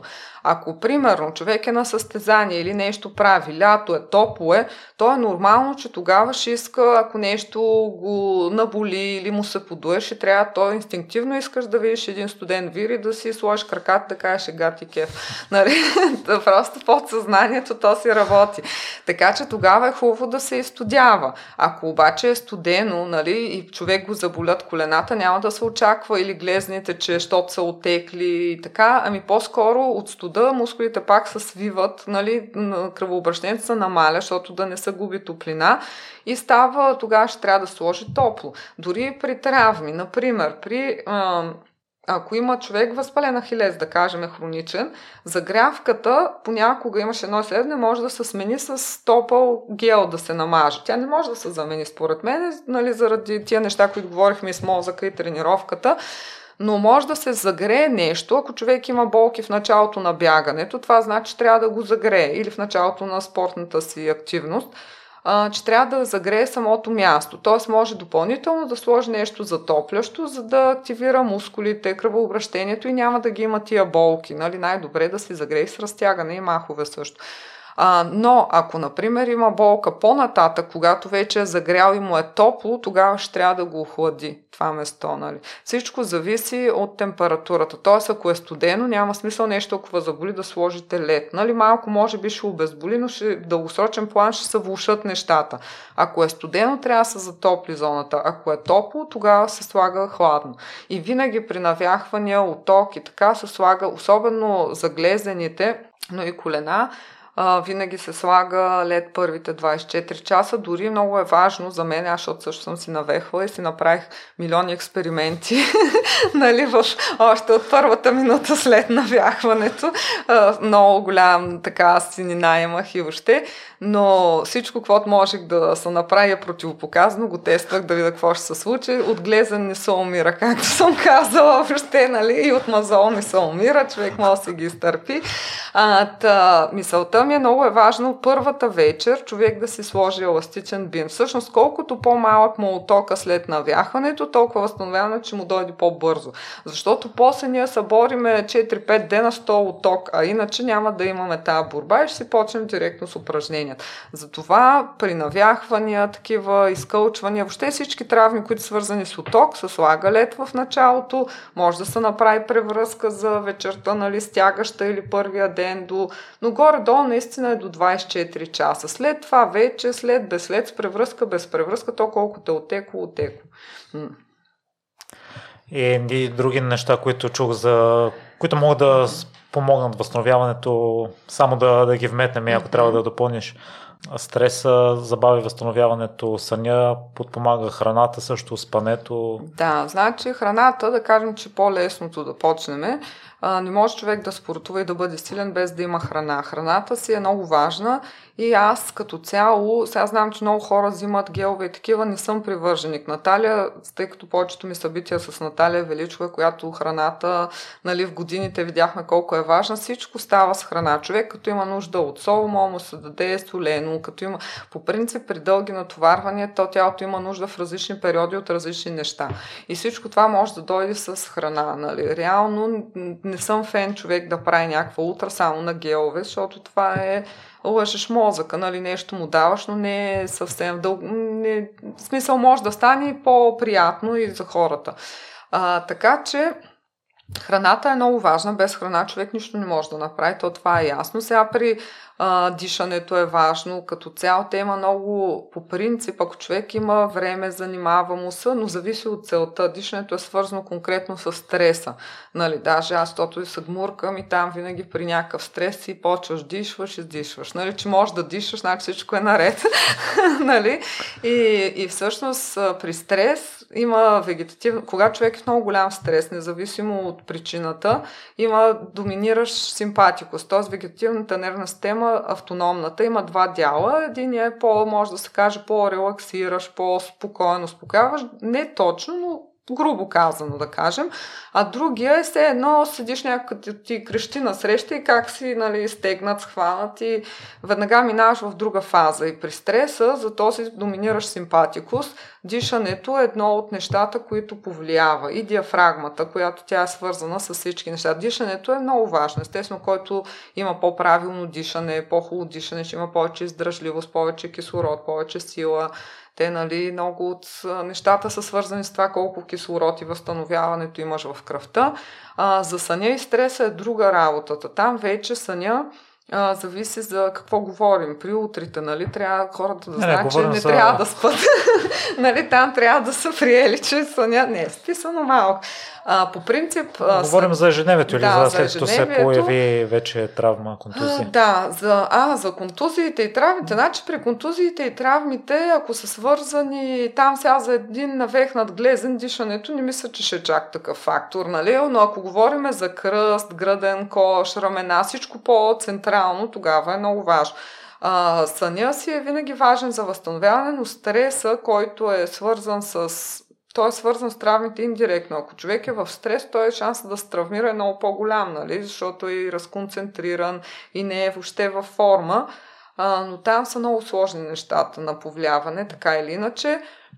Единственото, което мога да кажа е, че ако човек е в много голям стрес, по принцип и спортува и оттам нали, се чувства по-добре, това е защото наистина има двустранна връзка спорта и движенията влияят на психиката, както и психиката влияе на движенията. Тоест не може да се търси а, както преди там Луис Хей, нова немска медицина, психобиология, само психичната част на проблема. Тялото е едно цяло и ние ако работиме а, с определена зона. Всъщност в йогата има много интересно, винаги го давам за пример, беше ми направил впечатление, когато тренираш баланс, и тогава инструкторката казаше, ето сега помислете си, здраво ли сте стъпили на земята, живота лашка ли ви насам натам или може да устоявате. Нали, просто ти тренираш нещо и в същото време тренираш и друго нещо като качества. А, но стреса е много голяма така в смисъл много голяма тема. Това, което исках да кажа е, че при спортните травми, свързани с сухожилията, мускулите и така, толкова хранене не. По-скоро за спортната подготовка и човек да бъде по-добър, нали, да се подобрява себе си. Но иначе е по-важно да си масажира, да си разтяга през 2 часа, да прави махове и да сложи силови след това. в обема на движения, който вече е постигнал новия. Един друго нещо трябва ли да се добави тук, след като получим някаква травма? Ами като получиме травма, например, има няколко неща, които са валидни за всичко. Нали, аз от опита си горе-долу накрая си направих една схема в главата. Тя случайно се случи, но се случи която е супер ефективна и я казвам винаги. И колкото повече хора я знаят, по-добре, нали? За мен е важно хората да се оправят така или иначе. И, и то, това нещо може да стане, те сами си се оправят. В повечето случаи вече тук егото има голямо значение. Аз преди също си мислех, че аз оправям някой, нали, преди много години, преди да почна с упражненията. После, може би, заради обученията, които ходих, тенденцията е да обясниш на човека какъв му е проблема, какво трябва да направи, той да си го направи. Тоест, отговорността вече отива в пациента повече, защото ние не може да сме през два часа с него и да му лепа тейпове и да му масажирам кръчетата, нали? Тоест, ако той има желание да се оправи, давам насоките, той се а, оправя така или иначе, но след травма първото нещо, което трябва човек да види, е да си тества тялото, да види точно къде го боли, кога го боли, в кой обем на движение, дали като вдига нагоре съответната зона, като пуска или в ляво, в дясно, нали точно при кое движение го боли. Това много ще улесни нещата. После трябва да види точно в коя част от зоната. Примерно дали е предната част на тялото, задна, странична и си хваща. Например, ако го боли коляно, така, или кръст, кое да дам за, или рамо, кое да дам за пример, малко за разнообразие, да не е коляно. Кръст мисля, че е по-често срещу. Добре, значи, примерно боли го някой кръста и той трябва да види къде го боли, дали като се наклони напред, назад, настрани, дали когато се завърти. Първо трябва да изолира при кои движения го боли. После, когато ги види тия движения, нали, да усети къде точно го боли. В центъра ли го боли, отляво, отдясно, малко по-нагоре, нали, защото за да може да се масажира съответната зона. При кръста много често също пак са мекотъкани проблеми. А, общо взето структурните и свързани с херни, с големи шипове проблеми са около 20%. 80% от болките в кръста са свързани с мекотъкани сраствания. Тоест е много важно да се определи къде е това нещо или схващане кой мускул е схванат, къде се притиска нервчето, да види точно и при кое движение. Когато установи къде му е болката и при кое движение, вече където му е болката, може да си прави масаж, дали стопка, с ролери, нали, имат вече много видеа, около зоната. Ако болката е силна, то не може да влезне директно в нея, защото ще раздразни. Тогава се масажира около зоната и то след един ден-два ще ви пуска нали, до самата зона. Но вие трябва да знаете коя е. Нали. Затова тестовете са много важни да си осъзнаете тялото. След това виждате движението. Например, най-често при наклон напред хората ги боли. Първо може да почнат да се накланят лекичко, да са подпрени на маса, на стол или на стена и си правят на всеки един-два часа по 10-15 наклона. Тоест движението, което е болезнено, трябва да се направи без болка. Нали? Повечето случаи хората, които спортуват, могат да го направят. Или в по-малък обем ще се наведат, нали? няма да се навеждат додолу, или до преди болката, или пък след това, или с помощ за наклона напред. Това е на маса, може да се подпрат на стол и накланят. След един един-два дена това ще им е лесно вече, даже след един ден бих казала и почват след това се накланят на свободен ход. Нали, може наклон напред, напред и в към единия крак, напред и вляво, напред и вдясно, но да си правят през 2-3 часа болезненото движение. Изважда се и се започва да се работи в него без болка. Нали, в обема на движение, който позволява без болка. Дискомфорт трябва да има и дори се търси. Ако работим в дискомфорта, значи сме в зоната. Ако работим всякакви други неща, но не и болезненото движение, тогава нищо не правим. Нали? Така че ние установяваме кое е болезното и почваме. След това, като вече го направим в пълен обем, което ето това ти е мобилността, нали вече можеш, трябва да му сложим малко сила. Така че за наклона напред, например, може да му сложим малко гиричка, бутилки с вода, наклони с бутилки, без бутилки, нали така. И ето, примерно един, една болка при наклон напред за първите 2-3 дни, как може да се раздвижи. Естествено, хубаво е, когато, боли, когато има болка в кръста, да се включат и някакви принудигане на дупето, отлегнало положение, странични завъртания, като общо раздвижване. Но най-важното, така или иначе ни е болезненото движение. Винаги се намира, както и в твоя случай. Теб те боли нали, отпреде, както каза, над косницата, но теб те боли при някое движение. Вижда ли, когато го разтягаш или когато вдигаш пръстите нагоре. Като го намериш болезното движение, си го почваш да си го правиш през 2 часа по 10-15 пъти, то ще стане безболезнено. Когато стане безболезнено в пълен обем, слагаш му сила, нали, ласти, гира нещо и си го тренираш още 3-4 дена и то се изчиства. В повечето случаи това е. Някой път, колкото от по-дълго време човек го боли, е по-сложно, защото той е включил и съседни движения и други неща. И тогава казвам, то тялото е като зелка. Хващаме едното, което е най-лекото, нали? От по-отстрани трябва да започнем. Пробвала съм от центъра, не става много пъти. Нали? По принцип, ако тръгнем да ръчкаме където е основният проблем, то влушава. И затова първо малко се почва пак където има болка, но не е толкова голяма. Както с масажа с топката. Ще се масажира отстрани, отстрани страни, той изчиства компенсаторните механизми, накрая ще напусне и до основното движение. Но ако е нещо наистина, което е сега е заболяло, за 10 дена може да се оправи. Ето пак мога да го кажа. Скорошните неща си стават, да. То при мен не е болка дискомфорт. Аз мисля, да. че е малко и претоварване. Да, да, но пак претоварването е свързано с твоята да. сила. Ти нямаше да. да се претовариш, ако бъдеш по-силен. Нали? Това е реално Нали, винаги връзката с нещата. Кога човек ще се претовари, зависи от това колко е силен. За мен е това е. Нали. Аз си възстановяването не знам дали ми е оптимално, така че... Да. За възстановяването мога да кажа следното. Нали. Когато а, първо, след големи състезания, след такива неща, където човек се е напънал, хубаво пак да си провери тялото. Дали ще си направи кръгове най-лесно, например, кръгове с всяка част, с глава, рамене, ръце, лакти, кръст, глезени махове, да разтегне хилесите, после леки разтягания, да види всичко наред ли или някъде има натегнато. Ако някъде има натегнато, нали, вече почва си ролира в съответната зона по-често, нали, отколкото нормално или отива на масаж само на нещо, но ако човек усети, че след състезанието има болка или пък след тренировки нещо го заболи, но след тренировка не може да се чеква, нали? нямате толкова време. Там според мен е по-скоро зависимост от спорта, прено при бягането може да се направят ни махове с краката, ни разтягания с наклон надолу, може напади в страни, напади напред, нали, някакси леки разтягания, за да видите дали някъде нещо се обади. А ако нищо не се обади всичко е наред, сте си супер, нали? Ето пак връщате баланса, просто правите едно и също движение, едно и също и в един момент сменяш малко движението да видиш какво се е случило с това тяло.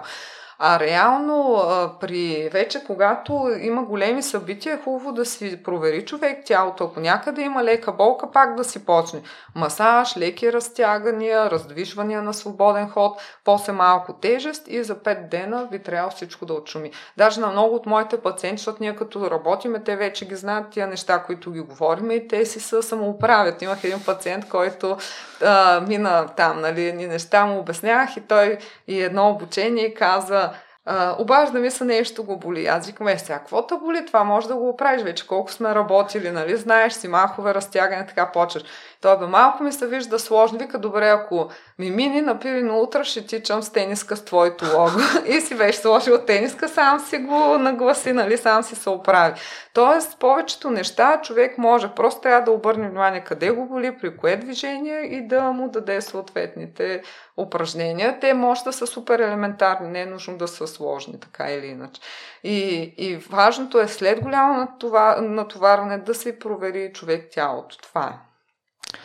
И, и също проблеми произлизат от работата в офиса и седенето по цял ден, след това някои хора преминават от седнало в легнало положение, примерно, или продължават седналото положение, или да. други отиват на спорт без загрявка, веднага спринтове, да. максимум да... А, по принцип това е много честа причина, между другото, за травми, особено след коронавируса, с едни глутеуси, там глутеус медиус, те вече им намериха имена, нали, глутеус медиус синдром, има и много други имена на едно и също нещо, но пириформис болестите. Преди беше много рядко срещано, специално аз практиката си хора, които бягат, нямах такива, но сега е масово. Общо взето пълно с такива хора, които ги боли кръста. А, изразява се в това, казвам за този случай, защото може би ще се припознаят някои хора. То понякога е с много леки болки от време на време, някой път се обостра доста. Става въпрос за следното. Човек седи цял ден И тия мускули на дупето са му супер сплескани. Няма никаква течност, нищо хранене, нали, намалено. Зависи кой колко килограма, колко държат, колко са сплескани. Но мисълта ми е, че след това, те как са седяли там 3-4-5 часа, станал да еде човека до туалет на едно друго, после пак седял, изведнъж не може да отиде да прави бягане, а бързо бягане е пък абсурд. Там си иска специална, нали, вече загрявка но не може да иска два часа, да кажем, или един час, те да почнат да работят изведнъж, ама е така без нищо. Все едно както са спали, изведнъж да са се напълнили с кръв, да бъдат супер реактоспособни, има тайминг, нали, кой мускул кога да се включи при някакво движение. И заради седящата професия, специално с зоната около дупето, което се изразява или болки в кръста, или болки от страни от дупето, на страни по бедрото вървят, или по задното бедро, понякога по предното, всъщност повечето случаи самите глутеости притискат някакъв нерв или някакви влаканца или правят дисбаланс в таза. Оправя се това нещо, но някои хора се мъчат с години. И те даже когато бягат, в един момент не ги боли, обаче като нали, ги боли преди бягане, след бягане, ако ходят дълго време, когато имат дълъг стоеш на един крак или въобще дълга стояща фаза. А, когато хората работят седяща професия и спортуват, това, което забелях последните две години, три, е, че трябва да загряват много повече. Също както и при утрабяганията, загрявката, може и без загрявка, след като се травмират хората, се вижда, че то загрявката не е само чисто механично, то и ментално да се подготвиш, да си кажеш, сега ще правя еди какво си, как се чувствам, добре ли съм, не съм ли. Нали, всичко има значение. Но по, трябва да обръщат внимание. В смисъл 5 минути не е казано, никой не иска половин час да загряват, но малко махове разтягания активни би трябвало да си направят. Разтяганията са без задържане, нали? След бягане може с задържане, но преди това са по-скоро като пружиниращи разтягания. 5 минути е напълно достатъчно за загряв. Еми да, ако бягаш бавно, сега ако ще правиш спринтове, ще ти трябва повече, поне 15. Там ще трябва хубави разтягания, бегови упражнения и други, за да се подготви тялото. За мозъка е много трудно, то за това, между другото, хора, които правят, да кажем, спортове за издръжливост, дали колело, бягане, катерене и, и футбол. Това абсурд не се съчетава, защото ти не можеш след дълго бягане, т.е. всичко, цялото тяло работи на една вълна и изведнъж да мине на бърз, бърза реакция и бързина. И винаги се травмира. Това е супер несъответстващи се спортове, нали? футбола с утри, например, маратони. И най-много си съответстват ултрамаратоните, пак казвам, с йогата, с катеренето, с такива, които са по-бавни и по-издръжливи, защото правят силова издръжливост. Дори с плуването може, с фитнеса даже се съчетава, ако не си с много тежести. Но няма как се едно да правиш нещо бавно. Бавно изведнъж трябва много бързо да сменяш. Това е супер объркващо и много трудно. Тялото преминава от работа по един начин в работа по друг начин. Трябва човек да избере. Не, така е наистина. Да, аз, аз пък си мислех, че обратното, че така тренираш допълнителни мускули си по-непредразположен към контузии? Ами не е точно така. Даже по по-старите теории ти ако бягаш, само бягаше тогава. Даже тогава не те пускат да правиш никакъв друг спорт, освен там на фитнес тежести, то само определени. Ако плуваш, само плуваш, не можеш да бягаш. Сега вече се разчупиха нещата, нали, покрай кросфита и фитнеса, но все пак има спортове, които не може да се съчетат. То е, а, зависи ти кое ти е приоритет. Ако ти е приоритет дълго бягане, твоята нервна система, въобще ти целя почваш да работиш в един а, ритъм, нали, по един начин работи. И в един момент ти като му смениш и сменяш един пациент или два пъти, може, ако примерно тренираш бързо бягане, после си правиш спринтове, направи след това и един футбол. Обаче, ако имаш тренировка за дълго бягане и да направиш на другия ден футбол, това е направо Uh, ще видиш, пробвай. просто наистина човек, първо, че няма в футбола, ще е просто едно присъствие, нали? Ти там няма да можеш да влезеш в нещата така. Сигурно има хора, които го правят. Аз съм, вярвам винаги, че човешкото тяло има неограничения и възможности да прави безкрайно много неща и то всичко е някакси от това, което обичаш, което те води. Ако човек е правил футбол цял живот, пък е решил и утре от време на време, това не е проблем, нали? Но въпросът е, че има честа, чести травми, когато са смени такава експлозивна сила с много дълги бягания. А за средностатистически човек, който тренира за здраве, да разнообразява спортове, също ли не е добра идея? Е, не. То аз точно това ще да кажа финал, че зависи какъв футбол играеш. Все пак, ако човек играе нещо такова лекичко, не си дава зор, просто да раздвижи, е различно. Всичко зависи от целта и всичко може да се тренира. Но наистина, ако ще играе футбол след дълго бягане, трябва да загрее. Нали, бегови упражнения си направи. Просто да направи мозъка да бъде по-бърз в реакциите си, защото той е забавен, нали, така или иначе. Едно е да правиш едно и също монотонно движение един ден или два дни, друго е да трябва за половин час да смениш 8, нали, 20 хиляди позиции в тялото. Нали, просто това са две съвсем различни неща.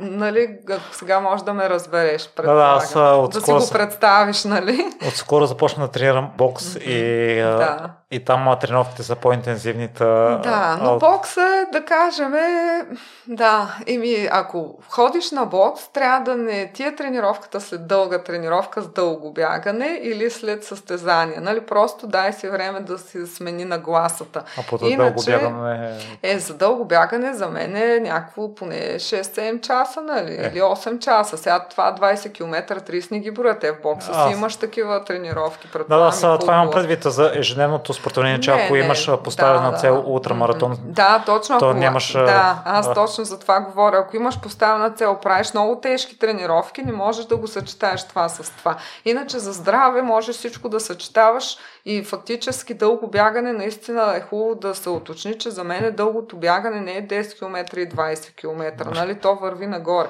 Както и колоезденето. Някой като каже, примерно 50 км са много, ама някой като ги минава за 2 часа, 2 часа колоездене не е толкова много в крайна сметка. Си една тренировка. Нали? В смисъл за шосейно.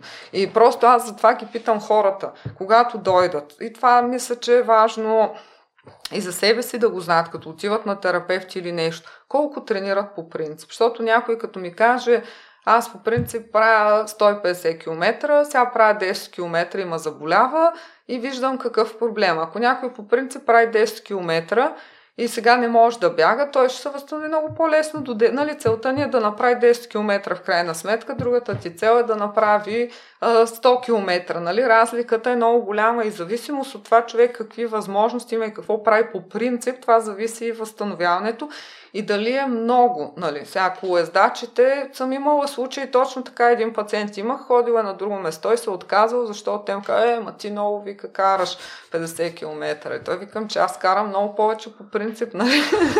и, и то как ще го възстанови да кара още, още повече, като за този човек даже и 50 км са много. И така. Тоест дълго бягане наистина трябва да е или няколко там часа, или от 40-50 км нагоре, нали? Нали, да си е утре или 40 км, айде да не бъда прекалено такова. 30-40 км дълго бягане, че 10 км, 15 са си някакси нормално бягане за раздвижване. Да, то според мен ясно няма да бягаш маратони вечерта да играеш да. футбол. да, а, има всякакви хора. Не е, не е така. Аз имам си, наистина има всякакви хора, всеки си мисли по различен начин нещата. Но да, мисълта ми е всичко е до дозировка. Ако си бяга нормално, раздвижва си и такова, няма проблем, всичко може да се прави човек. И аз забелязвам при мен по край работата и седенето, mm-hmm. може би горната част някакси ми се присвива. Това не го да. коментирахме и стоя да. приведен.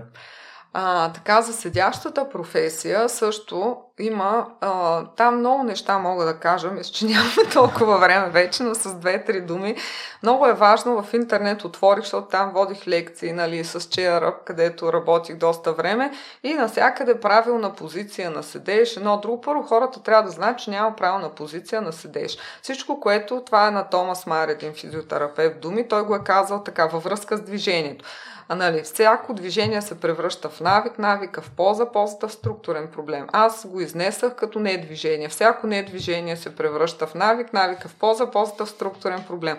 То всичко, което се задължи, задържи по-дълго време, то вече става проблем, нали? става навик. Тоест при седенето и за, да, за раменете също ще кажа след 2-3 минути, но само много основно хората, седяща професия, да знаят, че е добре да сменят. Значи това да стават през 10 минути изглежда много добре, ама реално практически не, ето сега ние не сме станали вече колко време, нали, човек като почне да му работи мозъка и да, както трябва, нали, той не може да прекъсва през 10 минути.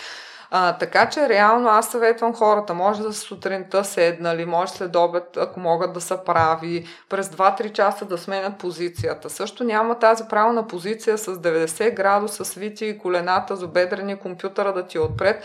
Много хора имам, които седат правилно, нали, слагам кавички и те не могат въобще да се завъртят наляво и надясно, защото им се ограничава движението. Даже ако някой пък седи наляво, той тогава проблемите ще са в ротацията надясно. Тоест, ако човек даже работи с лаптоп, може да си го сменя вляво, вдясно, да си ляга, да си става. Нали, може да не е в един ден да сменя 100 пози, но да работи малко, примерно една седмица така, една седмица така, сутрин се добед да сменя. Относно гърба, раменете, врата, много е изморително. Аз правих даже тестове с мобилен телефон, колко човек може да държи така настрани, когато му е изправена ръката, мобилния си телефон. В един офис бяхме, да, или чашата може да си тестваш.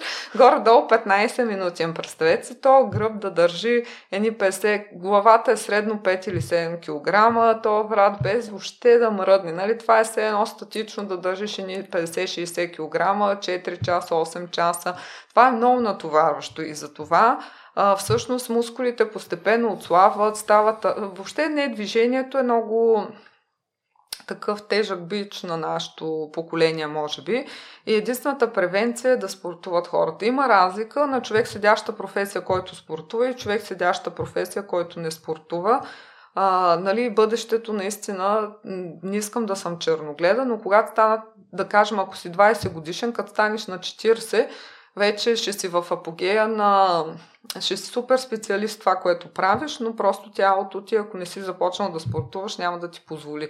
Нали, там има главоболие, болки, дискови херни. Просто в един момент хората не могат да работят това, което работят и което обичат да работят заради а, последствията от седенето.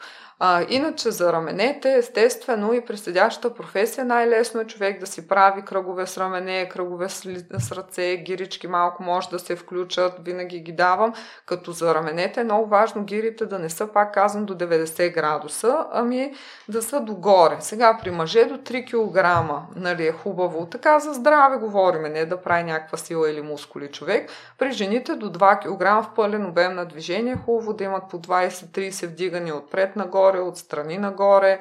А, може има много хубаво упражнение, едно диаманта, го обожавам на стената, може да го видя, то се казва диамант в интернет.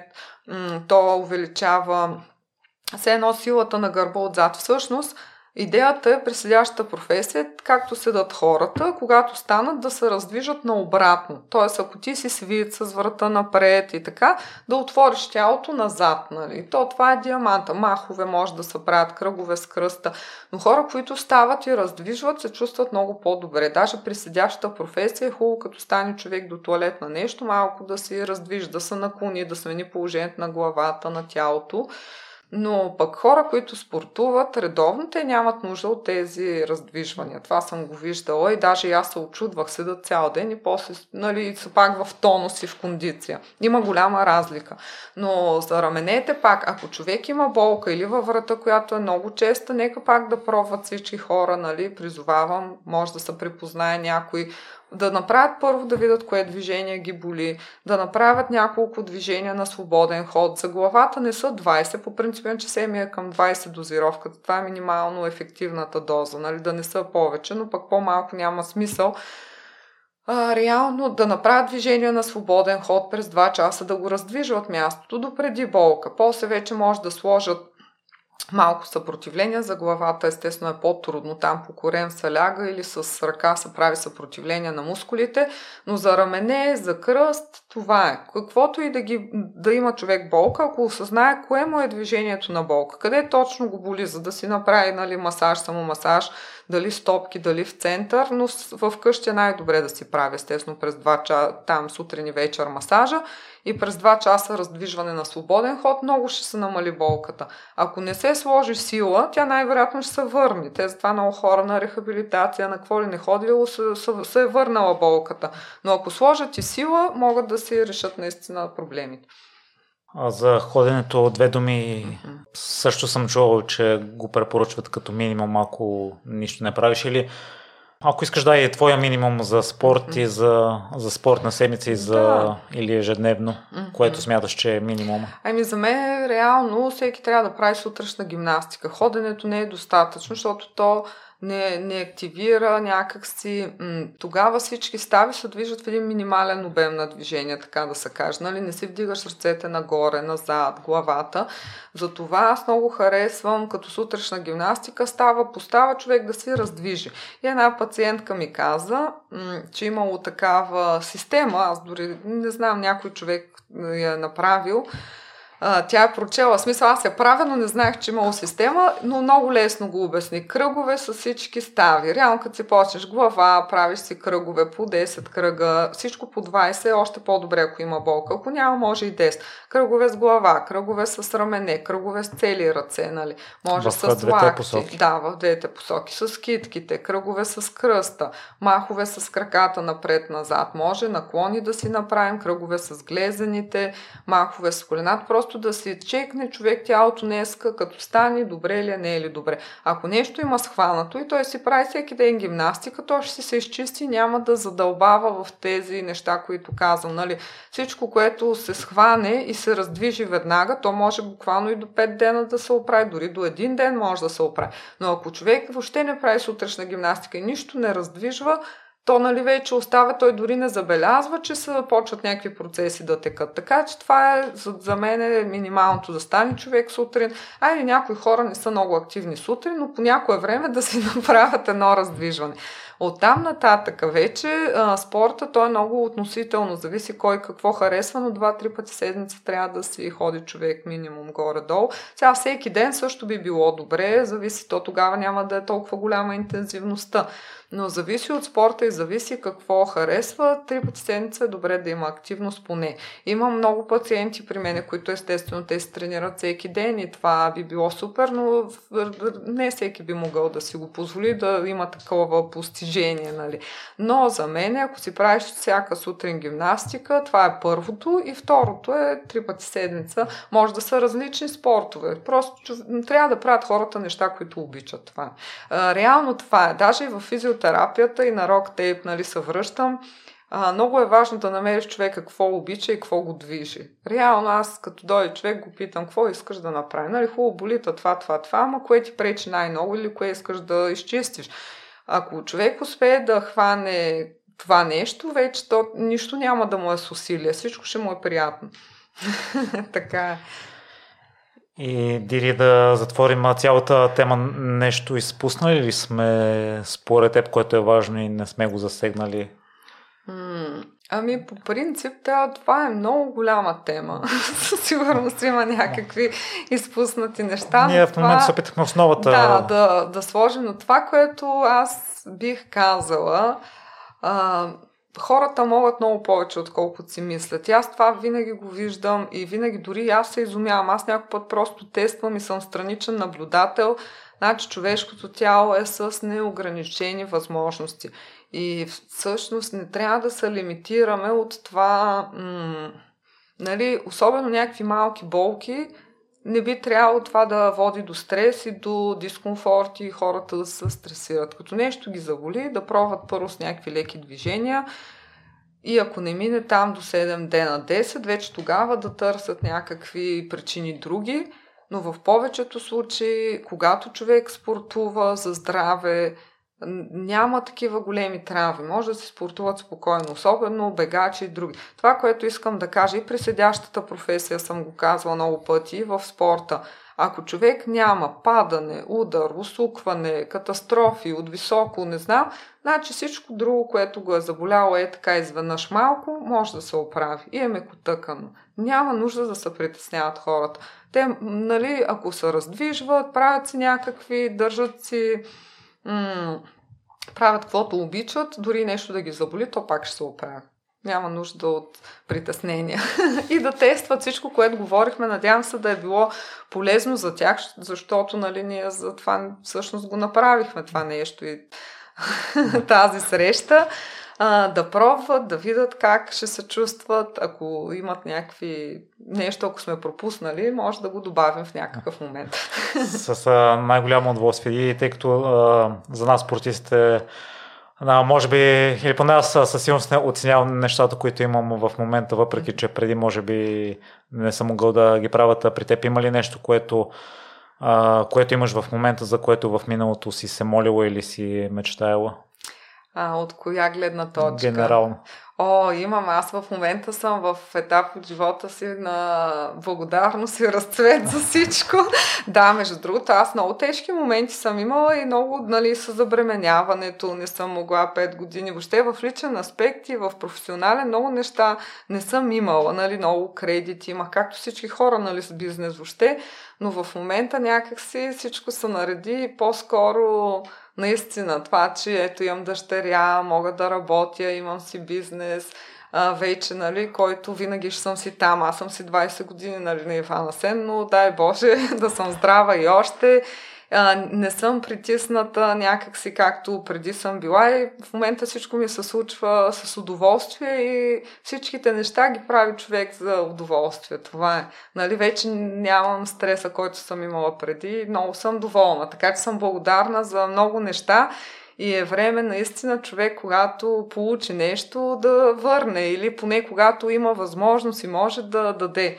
А, така че, дай Боже, всички да са здрави, с, нашия, с нашата среща, дано на някакви хора да съм помогна. Аз съм сигурна, между другото, винаги има хора, които са идвали после и казват така, така, пробвах това, пробвах това. Ефективно е, ако повярват и пробват, ще видят, че ще има ефект.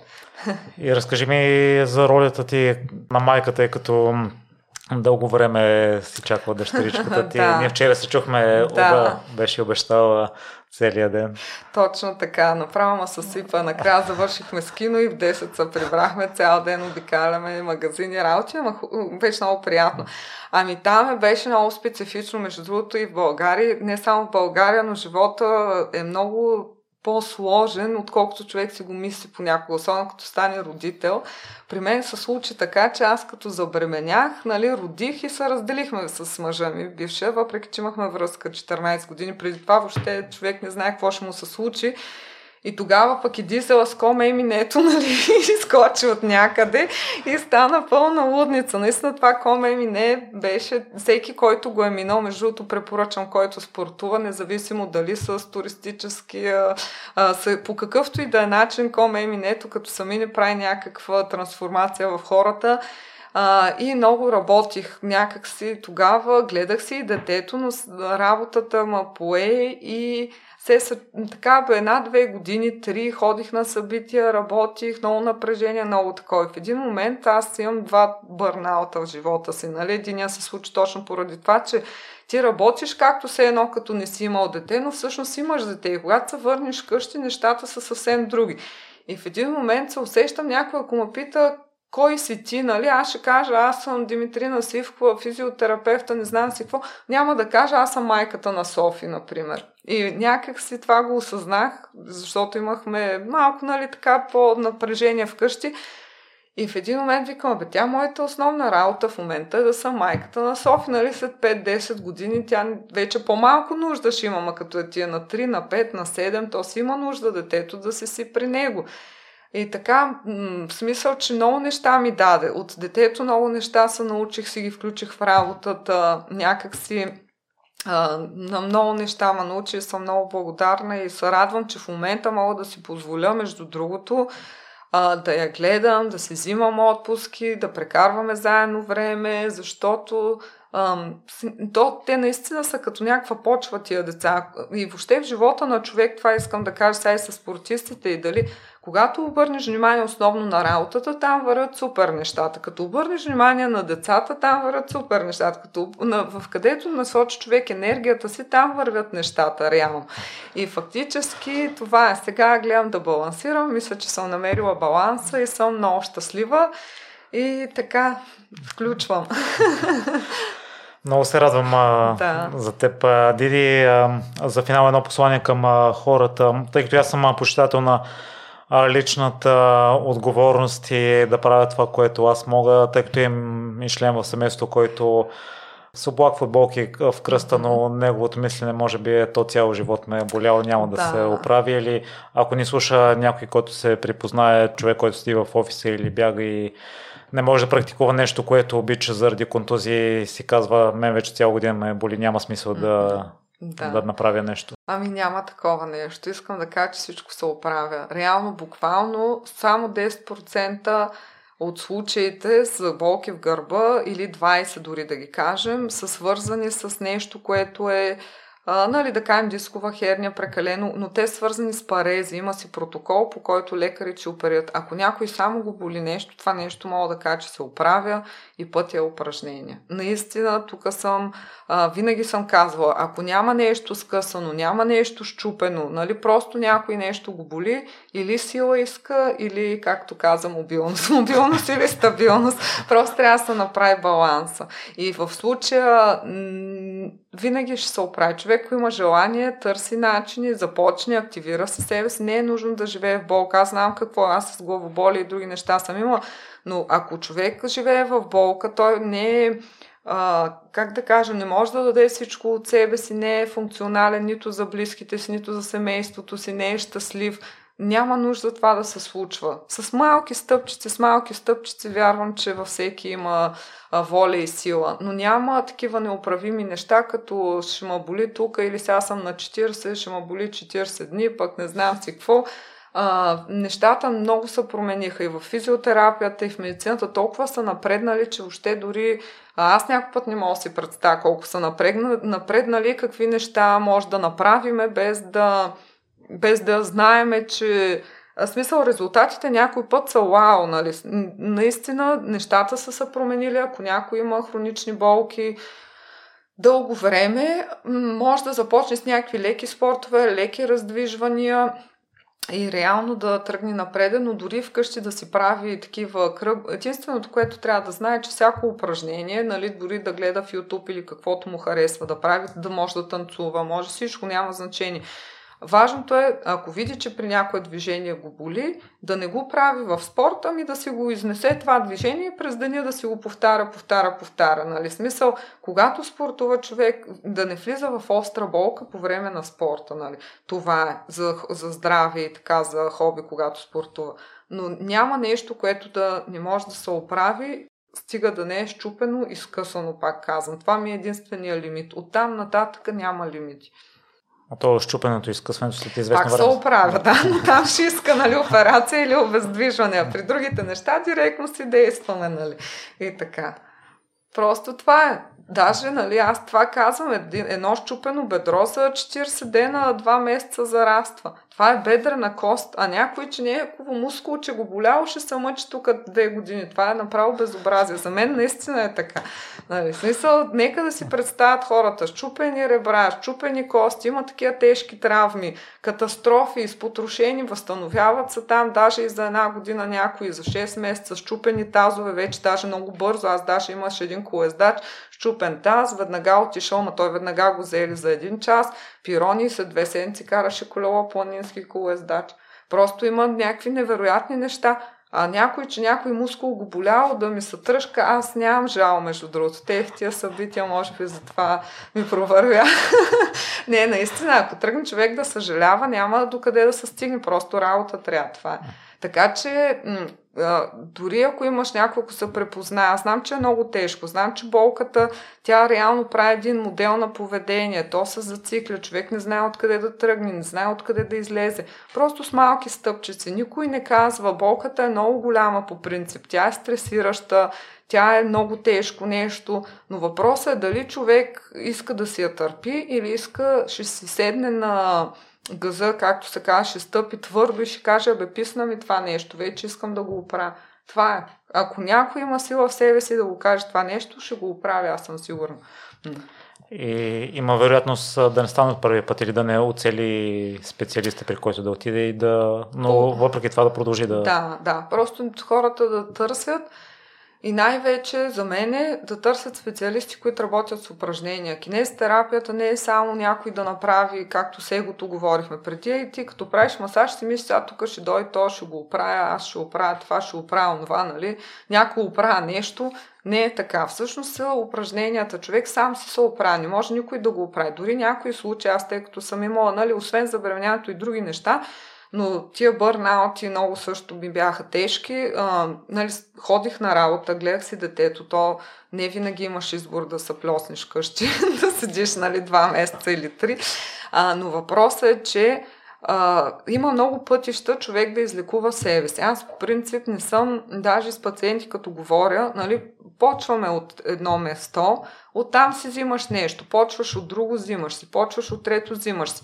Например, аз с забременяването, тия проблеми, които, нали, то беше много сложно, но съм ходила на йога, много почнах да ходя, много ми помогна инструкторката, ходих на лечителка, пих си лекарствата, правих си упражненията, намалих си работа. Нали, едновременно някакси започваш да променяш някакви неща. И ако някой ме пита сега, кое беше единственото нещо, нали, кое ти помогна, няма единствено нещо. Те са пет неща. От всичко по-малко си взимам.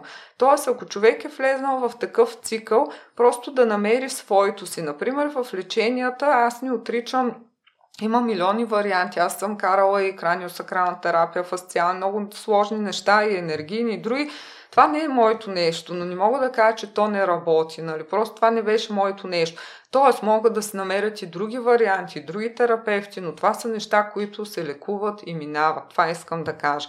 Има тежка неврология, където там си е божа работа, където се казва инсулти, множествени склерози. Там вече няма да съм толкова уверена, няма да съм така, нали, стъпила твърдо на земята, но за ортопедични неща, където са свързани с мускулни и сухожилни болки, наистина хората да си помислят за себе си, искат ли това нещо да го правят или не искат и ако искат да почнат стъпка по стъпка да вървят напред. да. Благодаря. Моля.